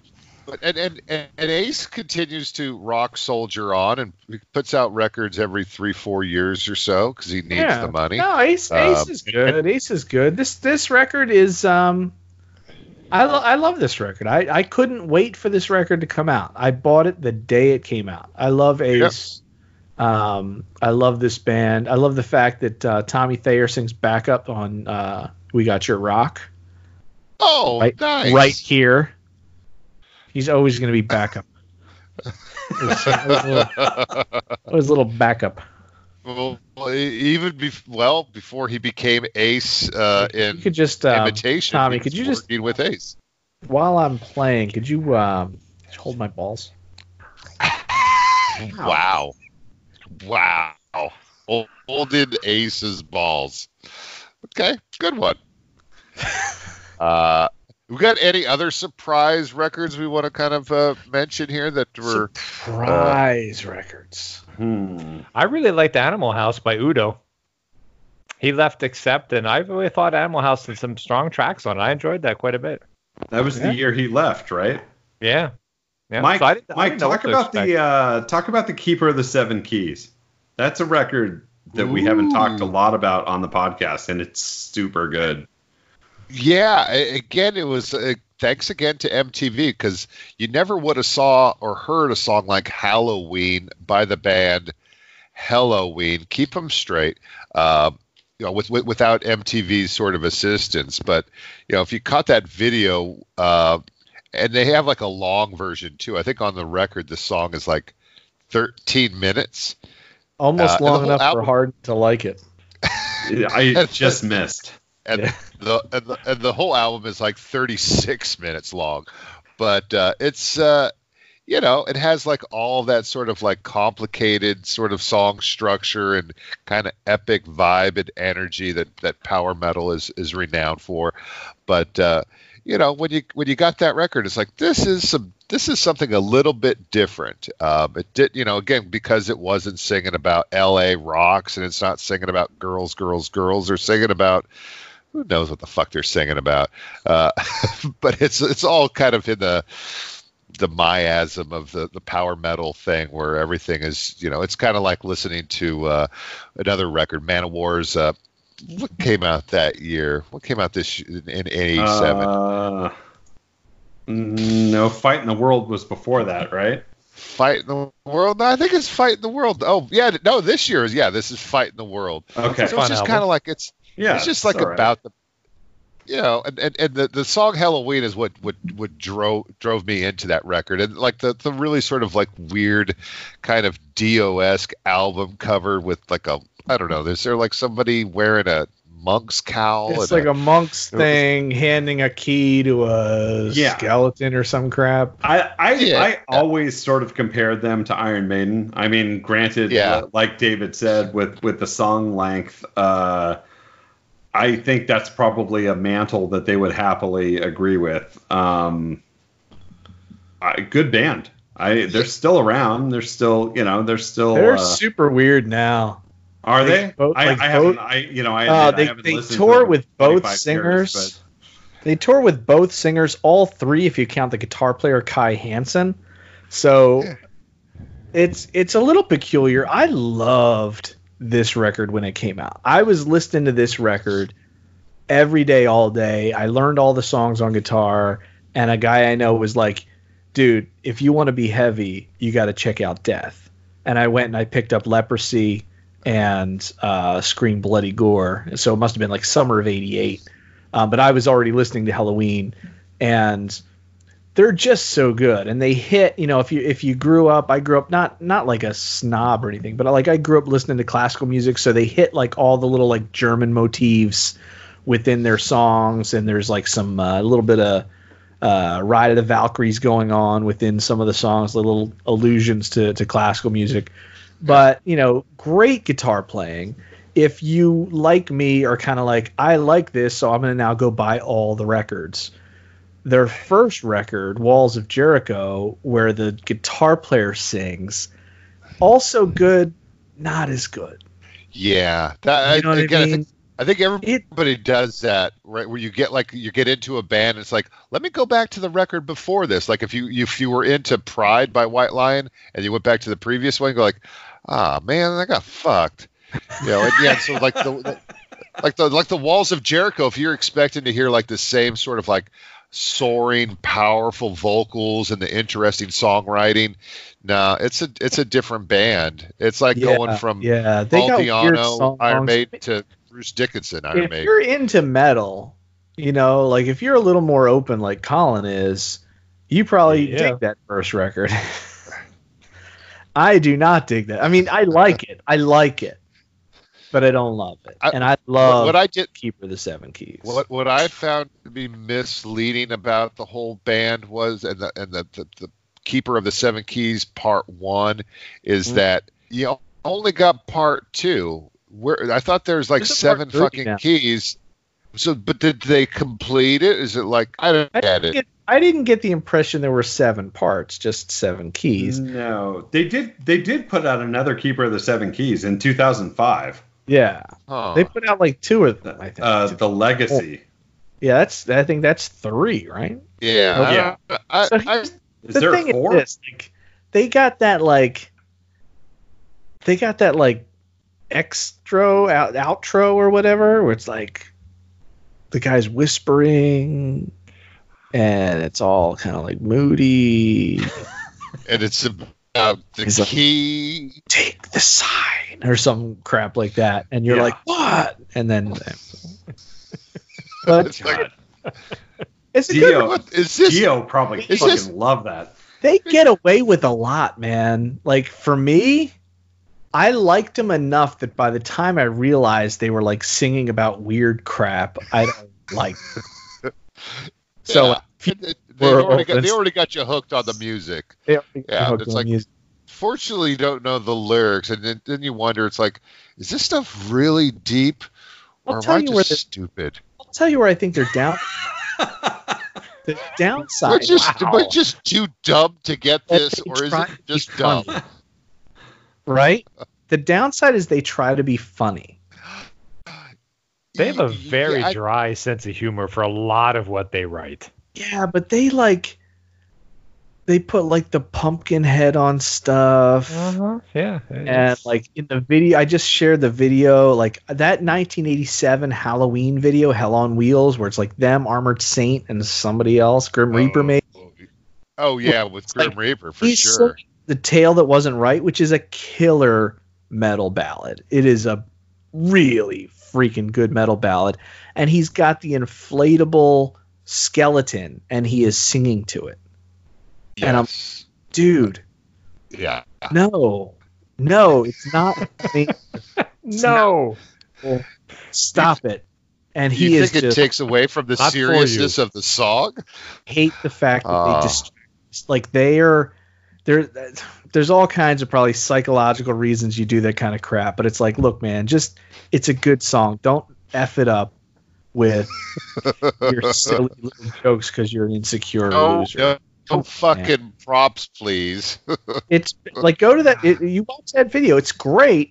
And then in the middle of this song, which has got like solos and great lyrics and great singing, and then he's like got a freaking inflatable skeleton on stage with him, and it's nodding its head. Oh, Look. yeah. Oh right, and it's like. I'm like, oh man, get this guy a hand puppet and send him home. It seems like something that King Diamond would rip off. He probably has. Other surprise uh, hits that, uh, from the 87 vault that people should maybe go back and listen to. We've already talked about Zodiac Mindwarp, so I won't. Uh, There, I'm- there you go. I'm gonna steal John's reference to Keel on here. Yeah. Keel was a Keel was a fun discovery. Yeah, the first Keel record came out in '87. That's a good album. Oh yeah, This- I said the right wrong thing to the right girl, and that's that's some great songs on there. Yeah. This is this is actually not King the of the first Rock? Keel record. The first Keel Is that- record is that right? Was, the first Keel record was uh, Uh, the uh, right to rock. uh, the right to rock was the one that was produced by Gene Simmons. They had Oh, lay down, Lay Down the the law, Law, bef- yeah. before that, and then they had the final frontier that kind of followed after the right to rock. So this is their, I guess you would say like it's their third major release. yeah, the And- fourth record. but uh, but it's but it's just a self-titled one named after Ron Keel, the lead singer, Yeah. and it, it, it Keel was a band that uh, they put out some really catchy songs, uh, some some really good stuff, particularly on, on this record here. Like Cherry Lane is a great song. Calm Before the Storm is really good. So they they were capable of putting together really good tracks, but I guess you know they were they were just another another band that was floating around L.A. and you know they they, they got some MTV action going on. They, they were produced by Gene Simmons, so he must have saw some value in exploiting them. Um, and uh, we we we saw. So we go back and we, we talk about seeing Ace Frehley. Who did Ace open up for when we saw him? uh, Sean? Y&T. Yes, and then Yeah. when we saw Ke- when we saw Keel in Laguna Seca, who did uh, Keel open up for? Y&T. Yeah, yeah. it all goes back to Y&T. And- yeah. And, and, and for the life of me, I don't remember who else was on that bill. It was Y&T and Uh, Keel. I remember Yeah. because I that's- walked it. That's when we need Chuck. We got we got it. I got we got we first got there, and I got out of Chuck's Chuckmobile, and I went to the restroom, and lo and behold, like Ron Keel is in there, like brushing his his his yellow fang teeth, and I'm like, "Hey, you're Ron Keel. What's going on?" It's Then he like, turned "I'm you into a vampire. no. Just uh just just waking up and brushing his teeth. The show is still like I don't know, like three or four hours away. We, because I, I don't know, we hadn't seen too many shows at Laguna Seca, but uh, it was it was, uh, it was, a, it was a nice uh, day out in the sun with some Yeah. uh, some heavy metal. And actually, that Keel record and a, and a couple of the other ones, Rock Candy Records, uh, reissued last year. Uh, if uh, our listeners aren't familiar with Rock Candy Records, they have been buying a lot of the rights to older out of print metal records and remastering them, adding some live tracks, B sides if they're around, and putting out really nice releases for a lot of 80s metal. Yeah, bands. they are. Yeah. Yeah, yeah. and The the one. Uh, Oh, they've got they've got a good that version of Pride as well. The White Oh. Lion record. Yep. Cool. And I was I was going to mention that uh, this '87 was the year that uh, Armored Saint released Raising Fear, uh, their their third major release, and just like a just a classic solid record. John Bush and the guys just like laying it down, um, and uh, that that a lot of their back catalog too is available on Rock Candy if you're not able to find it. So, um, thank you, Rock Candy. Yeah. Yeah, They keep up the release stuff work. on. They, are they releasing stuff on vinyl or just just CDs? I think just CD. Yeah, I, I would imagine the uh, the runs are fairly small and the demand is fairly small and vinyl's expensive. So Yeah. Yeah. uh, I, I've got a few of their CDs. They re- uh, they did all of Dokken's catalog not too far back as well. You hear that, David? You I could totally get the whole. You could get all, all of the Dokken catalog from Rock and Roll, Ro- Rock Candy. That's right. No. Yeah. No, Yeah. how about we? What we didn't even talk about Back for the Attack. Really, like kind of like the last album. I was just going to actually Doc. ask if we could stop talking about Ron Keel. Yeah, we Oh, can. oh, we have. Let's talk about Don Dokken. I'm so Okay, you asked for it, David. Out of the fire and into the frying pan. I mean, Uh, this this I mean, really, the we can talk- Uh, this is the last Dokken studio record to feature the full original lineup, right? Yeah, it totally is. Okay. Um, and it's and it's a pretty solid, l- longish kind of record. I remember it being like maybe 14 tracks or so on it. uh, Thirteen. Yeah. 13 tracks. Okay. Yeah. Uh, standout tracks, of course, have to include uh, Dream Warriors, which was the single that was released for the third Friday the 13th, excuse me, Nightmare on Elm Street film. Um, and that, that appears ta- tacked on He's at the end. He's tired, ladies and gentlemen. He's tired. It's, wherever it is, it's, yeah, it's I think it's seven in the morning in uh, in Cape Town now, so that's where my brain is. But uh, you know, they released. Uh, I'm trying to think. "Burning Like a Flame" was a single, kind of lame. Um, Uh, Not- Kiss not Kiss lame. of Death Not was lame. a single, wasn't it? Kiss of Death. I, I, No, I'm, I'm just. I'm thinking, Dream I'm Warriors, of Heaven video. Sent, Burning Like a Flame, and So Many Tears. Night by Night's a great tune. Night by Night is great. It's a pretty good record. Uh, George Lynch plays really well on this record. I think it, it Yeah. there's a lot of uh, there's a lot of showy guitar stuff on this album. definitely with uh, with the kiss of death that just blisters and then they have like the the real crusher of a of a, a instrumental piece there mr scary which is uh do you listen George to that Lynch and you should think just kick Don Dokken's ass. Uh, uh, yeah, you know, I think he did, and and then there was no more Dokken. yeah After well Well, fair play to him then. All right. you know poor george lynch he like tried out for ozzy twice and never got the gig He uh, listen. I mean, I'll tell you the reason I don't know jack about George Lynch is for two reasons. One is that he was in Dokken, and two is because of the stupid Mister Scary title. Yeah, and I take I take that back. Uh, Dysfunctional in 1995 still has the same lineup. yeah but I, There's but, a couple but good that tracks was on there too. But that was like coming back and trying to like you know going from 87 to 95 i think as we talked about in the last episode that's Yeah, like they were hanging on. I. I now take that back again. The next album, Shadow Life, still has the same lineup. Uh, I, I, the world kept spinning just without us. Uh, Really? uh, yeah Yeah, uh, Erase the Slate was the first album that didn't feature George Lynch. So uh, Lynch was there until 97, just no one cared. yeah yeah there I there were no singles I there were no videos Ah, I still care. God bless you, Colin Bossler. And, and, and God damn the coronavirus that is going to deny the world the Dokken and Lynch Mob uh, tour. I, I don't know. You- You know, George Oh, played man. with Don last week, and it was fucking bad. Yeah, that that was Uh, not good, dude. I watched that really- video and it, it made me really cringe. bad. Yeah. Uh, that might be for the best. Thanks, who- who- coronavirus. I did. I didn't see that, but I suspect it was. Is it too soon to start talking about good things about this? Yeah, it's all, yeah. There's Too there's there's your bright side, folks. Uh, what else? Well, what are we what are we missing here? Oh, David had I got the, so many records I was listening to. I the, could the Faster through 'em. Pussycat record actually. Dude, Faster Pussycat. I was listening to this because the guy who played bass in my band, who's now down in Tampa, Florida, was really, really into Faster Pussycat. And we used to cover. Uh, is Babylon on this record?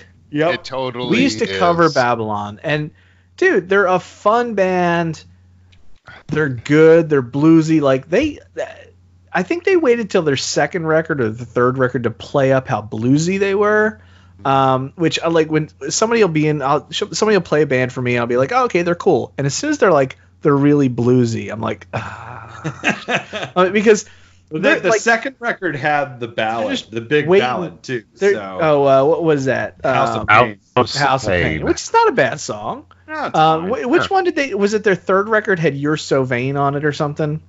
Uh, Every time I hear that, was- I'm like, you guys are playing the wrong chords. that might be the second record too. they're, they're playing the wrong chords on this record on that song um, but uh, they're good and they're fun like they hit they kind of check all the boxes for a good fun band and that record was in heavy rotation because the people i was friends with were playing it but you know good for them they kind of did their thing and then i think by the time they hit the the third record i think they were done Yeah, th- that first record's good. It's got Bathroom Wall on it, which was oh a you know what It's i think it might have been House. bathroom wall we played not babylon yeah, Bathroom oh, Wall was like the single. That was the the one that was on the MTV.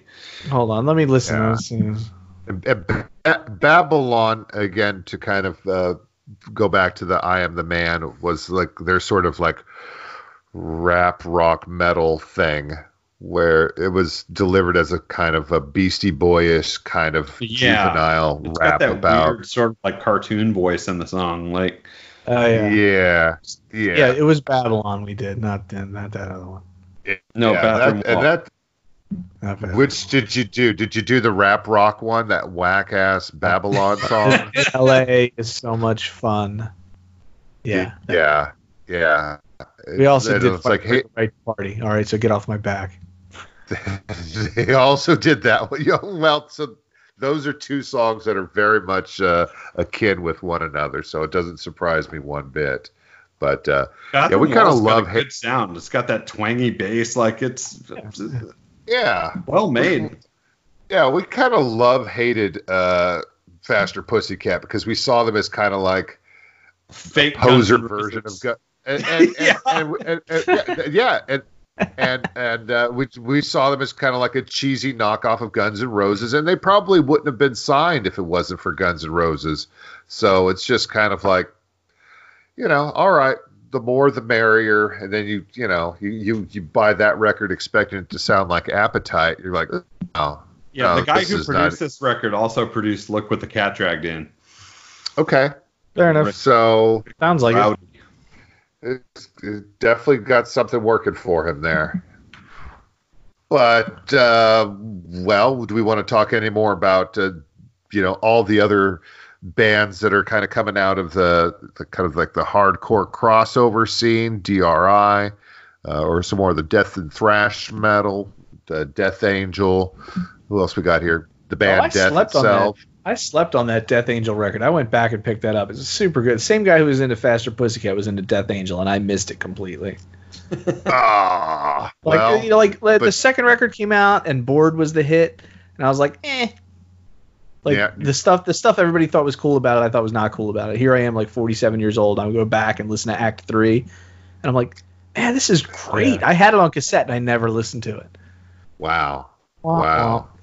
Well, that's something you could you could miss things wah. I mentioned that on I- Twitter and they and they liked it. Oh, okay. Who's they? the Death Twitter Angel. people. The Death Angel people. Oh, Oh, Those that's Death Angel cool. guys. great. Uh, Well, they're they're they're glad that 47 years later you were able to like, or not 47 Not years 47 later. years later. Come on, it's Yeah. like 37 years. Thanks, Death Angel. Bye, bye. I'm going to finish out years my list so I can stop thinking, all right? All right. I was Bathory else on the you side of the black mark, which nobody listens to. We've talked about it before. Carnival Real- Retaliation, which we've listened to and talked about before. Rollins Band, Lifetime, great record, probably their best record. Uh, Saint Vitus, Thirsty and Miserable. Uh, they they just sound like a like a uh, a Black Sabbath cover band, one of the original kind of uh, stoner metal bands. They're great. And Voivod Killing Technology, my buddy Stymie was really into that, and uh, it's good. It's really it's not produced well, but you could hear what was there. But I'll land on Joe Satriani's second record, Surfing with the Alien. Remember when all those guitar records were coming out and they were trying to make instrumentals Yeah, it was, cool? It was like him and Tony MacAlpine and all the who else? Relativity Records guys, Yeah. Greg Howe, and Steve Vai was kind of already in bands and gone by then.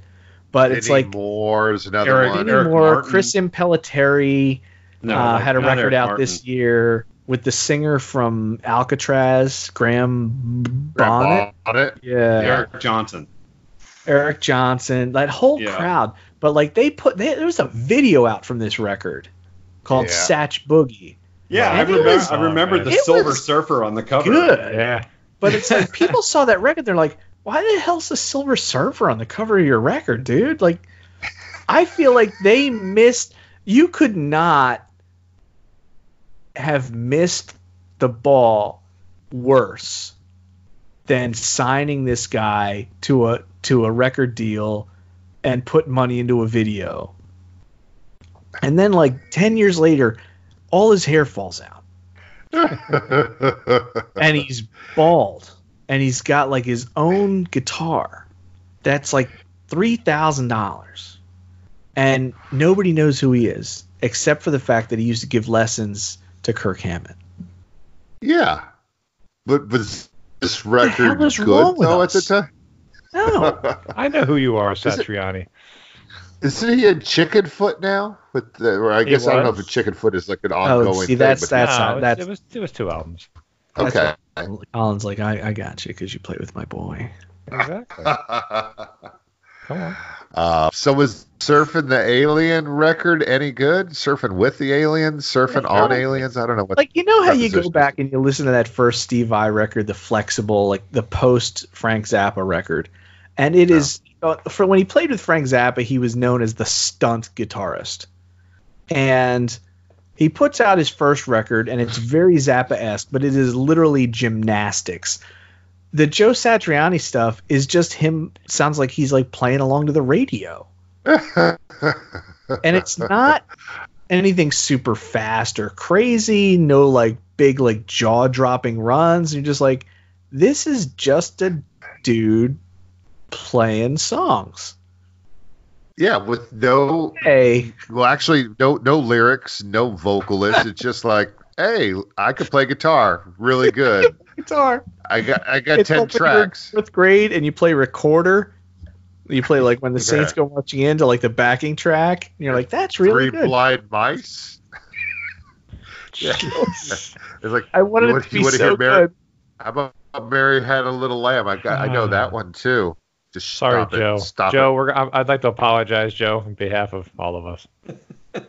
No, don't take it back. We, we love you, I Joe. shouldn't take it back. I, I, I'm indifferent to the whole thing. Uh, It doesn't some sound bands? that way. Well, it's just I don't know. I didn't make the record, Satch so Boogie. Satch Yeah, Boogie. put on Satch Boogie. stop. man. It's great. Stop. Surfing with the alien, the mystical potato head groove thing. what No, mystical potato head groove the, thing. the silver surfer is no longer on the cover of this record by the way Is that Uh, why is that? Did the Marvel license run Yeah. out or something? Must got have. that, huh? I'd Disney was like, "Fuck just- that! This album's not that good." Sorry, Joe. Yeah, look. We're Somebody's not like, going to use it in any. of- this record sucks What if they were to use it in the movie? Wouldn't that be awesome? I'd rather listen to Loudness's Hurricane Eyes. All right. Uh, or how, how about Kane Roberts? Kane Roberts releases his own metal, his guitar jam record. Yeah. Was he still dressing like Rambo then? Probably. Uh, I hope so. It's There's there's a video. There's a video where Steve Vai and Frank Zappa are on stage together, and Steve Vai tries to show him up a little bit, and then Zappa runs circles around him. Right? It's like a really well known video. There is also a video where Steve Vai and Joe Satriani are on stage, and Steve Vai tries to show him up a little bit, and Joe Satriani just plays "Mary Had a Little Lamb" on recorder. Nothing wrong with that. It's a cloud crowd pleaser. um, Known as the Baroque Kazoo. the Baroque Kazoo, nice. Well, there's some other bands on here that I know I have this. I have cassettes for, like Bonfire, but I'm gonna have to say it's probably been since 1987 since I took a listen to that. Same goes with autographs, loud and clear. Yeah, I was probably the biggest autograph fan, but uh, I think by that point I was like, I'm just buying stuff just to say that I have it, and I'm never going to listen to it. I have to go back and listen to that. I think I have the vinyl too. Man, But, this uh, how about uh, how about the Cult? The Cult with Electric comes out that year. Yeah, that's a good album. uh, Uh, Fire. No, that that that comes later. The the Sonic Temple comes Ah, Sonic. in I want to say 88, but uh, they release Electric and that uh, that has some good songs on it too, including a cover of Born to Be Wild because people won't even know that you can write songs unless you cover somebody else's song, I guess. What about uh, what about Mammoth? I don't remember Mammoth at all. Oh. No, uh, Great Whites Once Bitten came out that year. it's a good album. Did David's cackle there to lead that off? I love that. I I think love of is that guy's haircut. It's a good album. And R- Rush, Hold Your Fire came out that year. another great record that I love. And uh, again, uh, just probably for both those records just at the right time because it would have been hard to get into to either of them like four or five years later. But uh, th- I I love every track on both of those records. Yep. Once, Once Bitten is great. Um, and they at least they were able to kind of follow that up with the, the, the Once Bitten Twice Shy record where they, you know, again with a cover song, uh, made made lots of money. What what was on that Rush record that stood out? That's with the Time Is that- Stands Still with a- with Aimee Mann. Is Big Money on that record? No. Uh, Big That's Money is on. Uh, Uh, yeah, yeah, yeah. Uh, yeah. Time Stand Still was the single, and Prime Mover. Yeah, yeah, that's Force- that's still a great 10. record. Yeah, Force 10. it's not yeah. one of their They had- bigger records, but uh, They had a record. They had a song called it at the Prime. Mover. Prime Mover, yes, totally. The Uh, same year uh, that Zodiac Mindwarp put out Primal Mover. Just Yep. saying. Yeah, I'm sure that Rush probably ripped off Zodiac Mindwarp. Totally, Warp. Totally, totally ripped them off. It's how the, it's their whole career is based off of ripping off bands that no one has heard of. Yeah, I mean seriously, clearly. Ooh, how about Tigertailz? You guys remember Tigertailz? I that like remember the name. I couldn't name a song. Well, if you look at the album cover, you get an idea of what these Welsh rockers are like. They're basically Wales' answer E to Y Poison. G E R T A I L Z. With a Z, yep. Oh yeah, Yep, they look just like Poison. spell checker is not going to catch that at all. but uh, but uh, this this record is actually because I just I just ran into it like probably within the last year, and uh, on on the YouTube it's like this is this is not this is not horrible. This is and, and again you look at the guys' names and it's just kind of like oh with vocals by Steevi Jaimz and it's like S T E E V I J A I M Z. That's great. Jay Pepper on guitar. Pepsi Tate on bass and Wow. Ace Fincham on drums. For reals. Uh, but uh, very much worth the listen. Uh, if you just want to hear like what other people were trying to do to try to sound like Poison at that time, uh, successfully, others uh, not so successfully. but uh, they put out a few records. They're uh, not the worst thing you could listen to. How about Dude, Tough you know Luck? What, you know what came out this year? Um, that Grateful Dead record. Oh, that's right, with the shades of gray. Touch the of gray, touch of gray. Right? I'm thinking Right? of the sing. I'm thinking of the single there, Touch of Gray. Touch Yeah, of the- Grey, yeah. Yeah, the album's in the dark, I believe. Yeah, Weird, man. So weird. I thi- 87 think that was, was the- messed up. That was Yeah. so again. That b- besides, a shame there wasn't like you know, a the virus. Bru- yeah, besides the Bruce Willis album, there's also. Hey, know, hey, hey. The, the, this was like like the biggest hit that Grateful Dead ever had. Uh, to Hell in a which Bucket's is- better on that album, though. Just FYI. to Hell in a Bucket on the on the Grateful Dead record. You should also give somebody like this is an album you should go listen to if you want to get a taste of 1987. So I'm going to tell people Oh, go and each of listen us? to yeah go All right.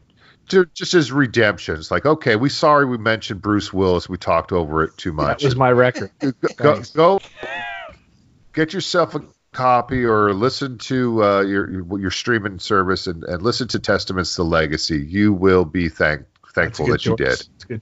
It's a good choice. Yeah. Colin? Y&T's contagious. Said it before. Say it again. LA rocks. LA rocks. Moves Yeah. nonstop, you know. Girls on chalk. I don't know. This just rhymes. David, what do you got for the for the listeners? If you wanna, if you wanna really get a taste of '87 right in your mouth, um, I think you should go listen to Rollins Band "Lifetime." Cool. All right. You'd probably get it on YouTube and not anywhere else, to be honest. Fair enough. John, what you got for us? I'm going to say Among the Living. I, I think out of that time, everyone knows Appetite for Destruction, but if you don't know Among the Living well, go get it because it's likely Anthrax's best record and uh, a, a huge record from this year. Perfect. Perfect. All right. Thank you again for listening to Middle Aged Metalheads. For Colin Bosler, David Timoney, Michael Stamps, and myself, John Harden, we appreciate you listening. Please follow us on Facebook, Twitter, and Instagram, and we will talk to you next week. Bye.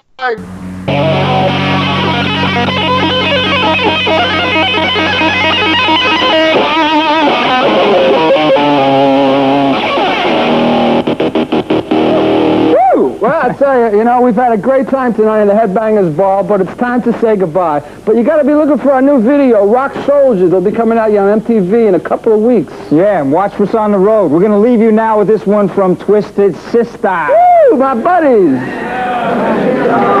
Here they come. Concert information. Yes, it's a heavy metal triple bill. It's Ace Frehley, Y&T, and Guns N' Roses. And I'm going to be showing you the latest Y&T video in a few minutes, so don't go nowhere. Check it out. It's called Contagious.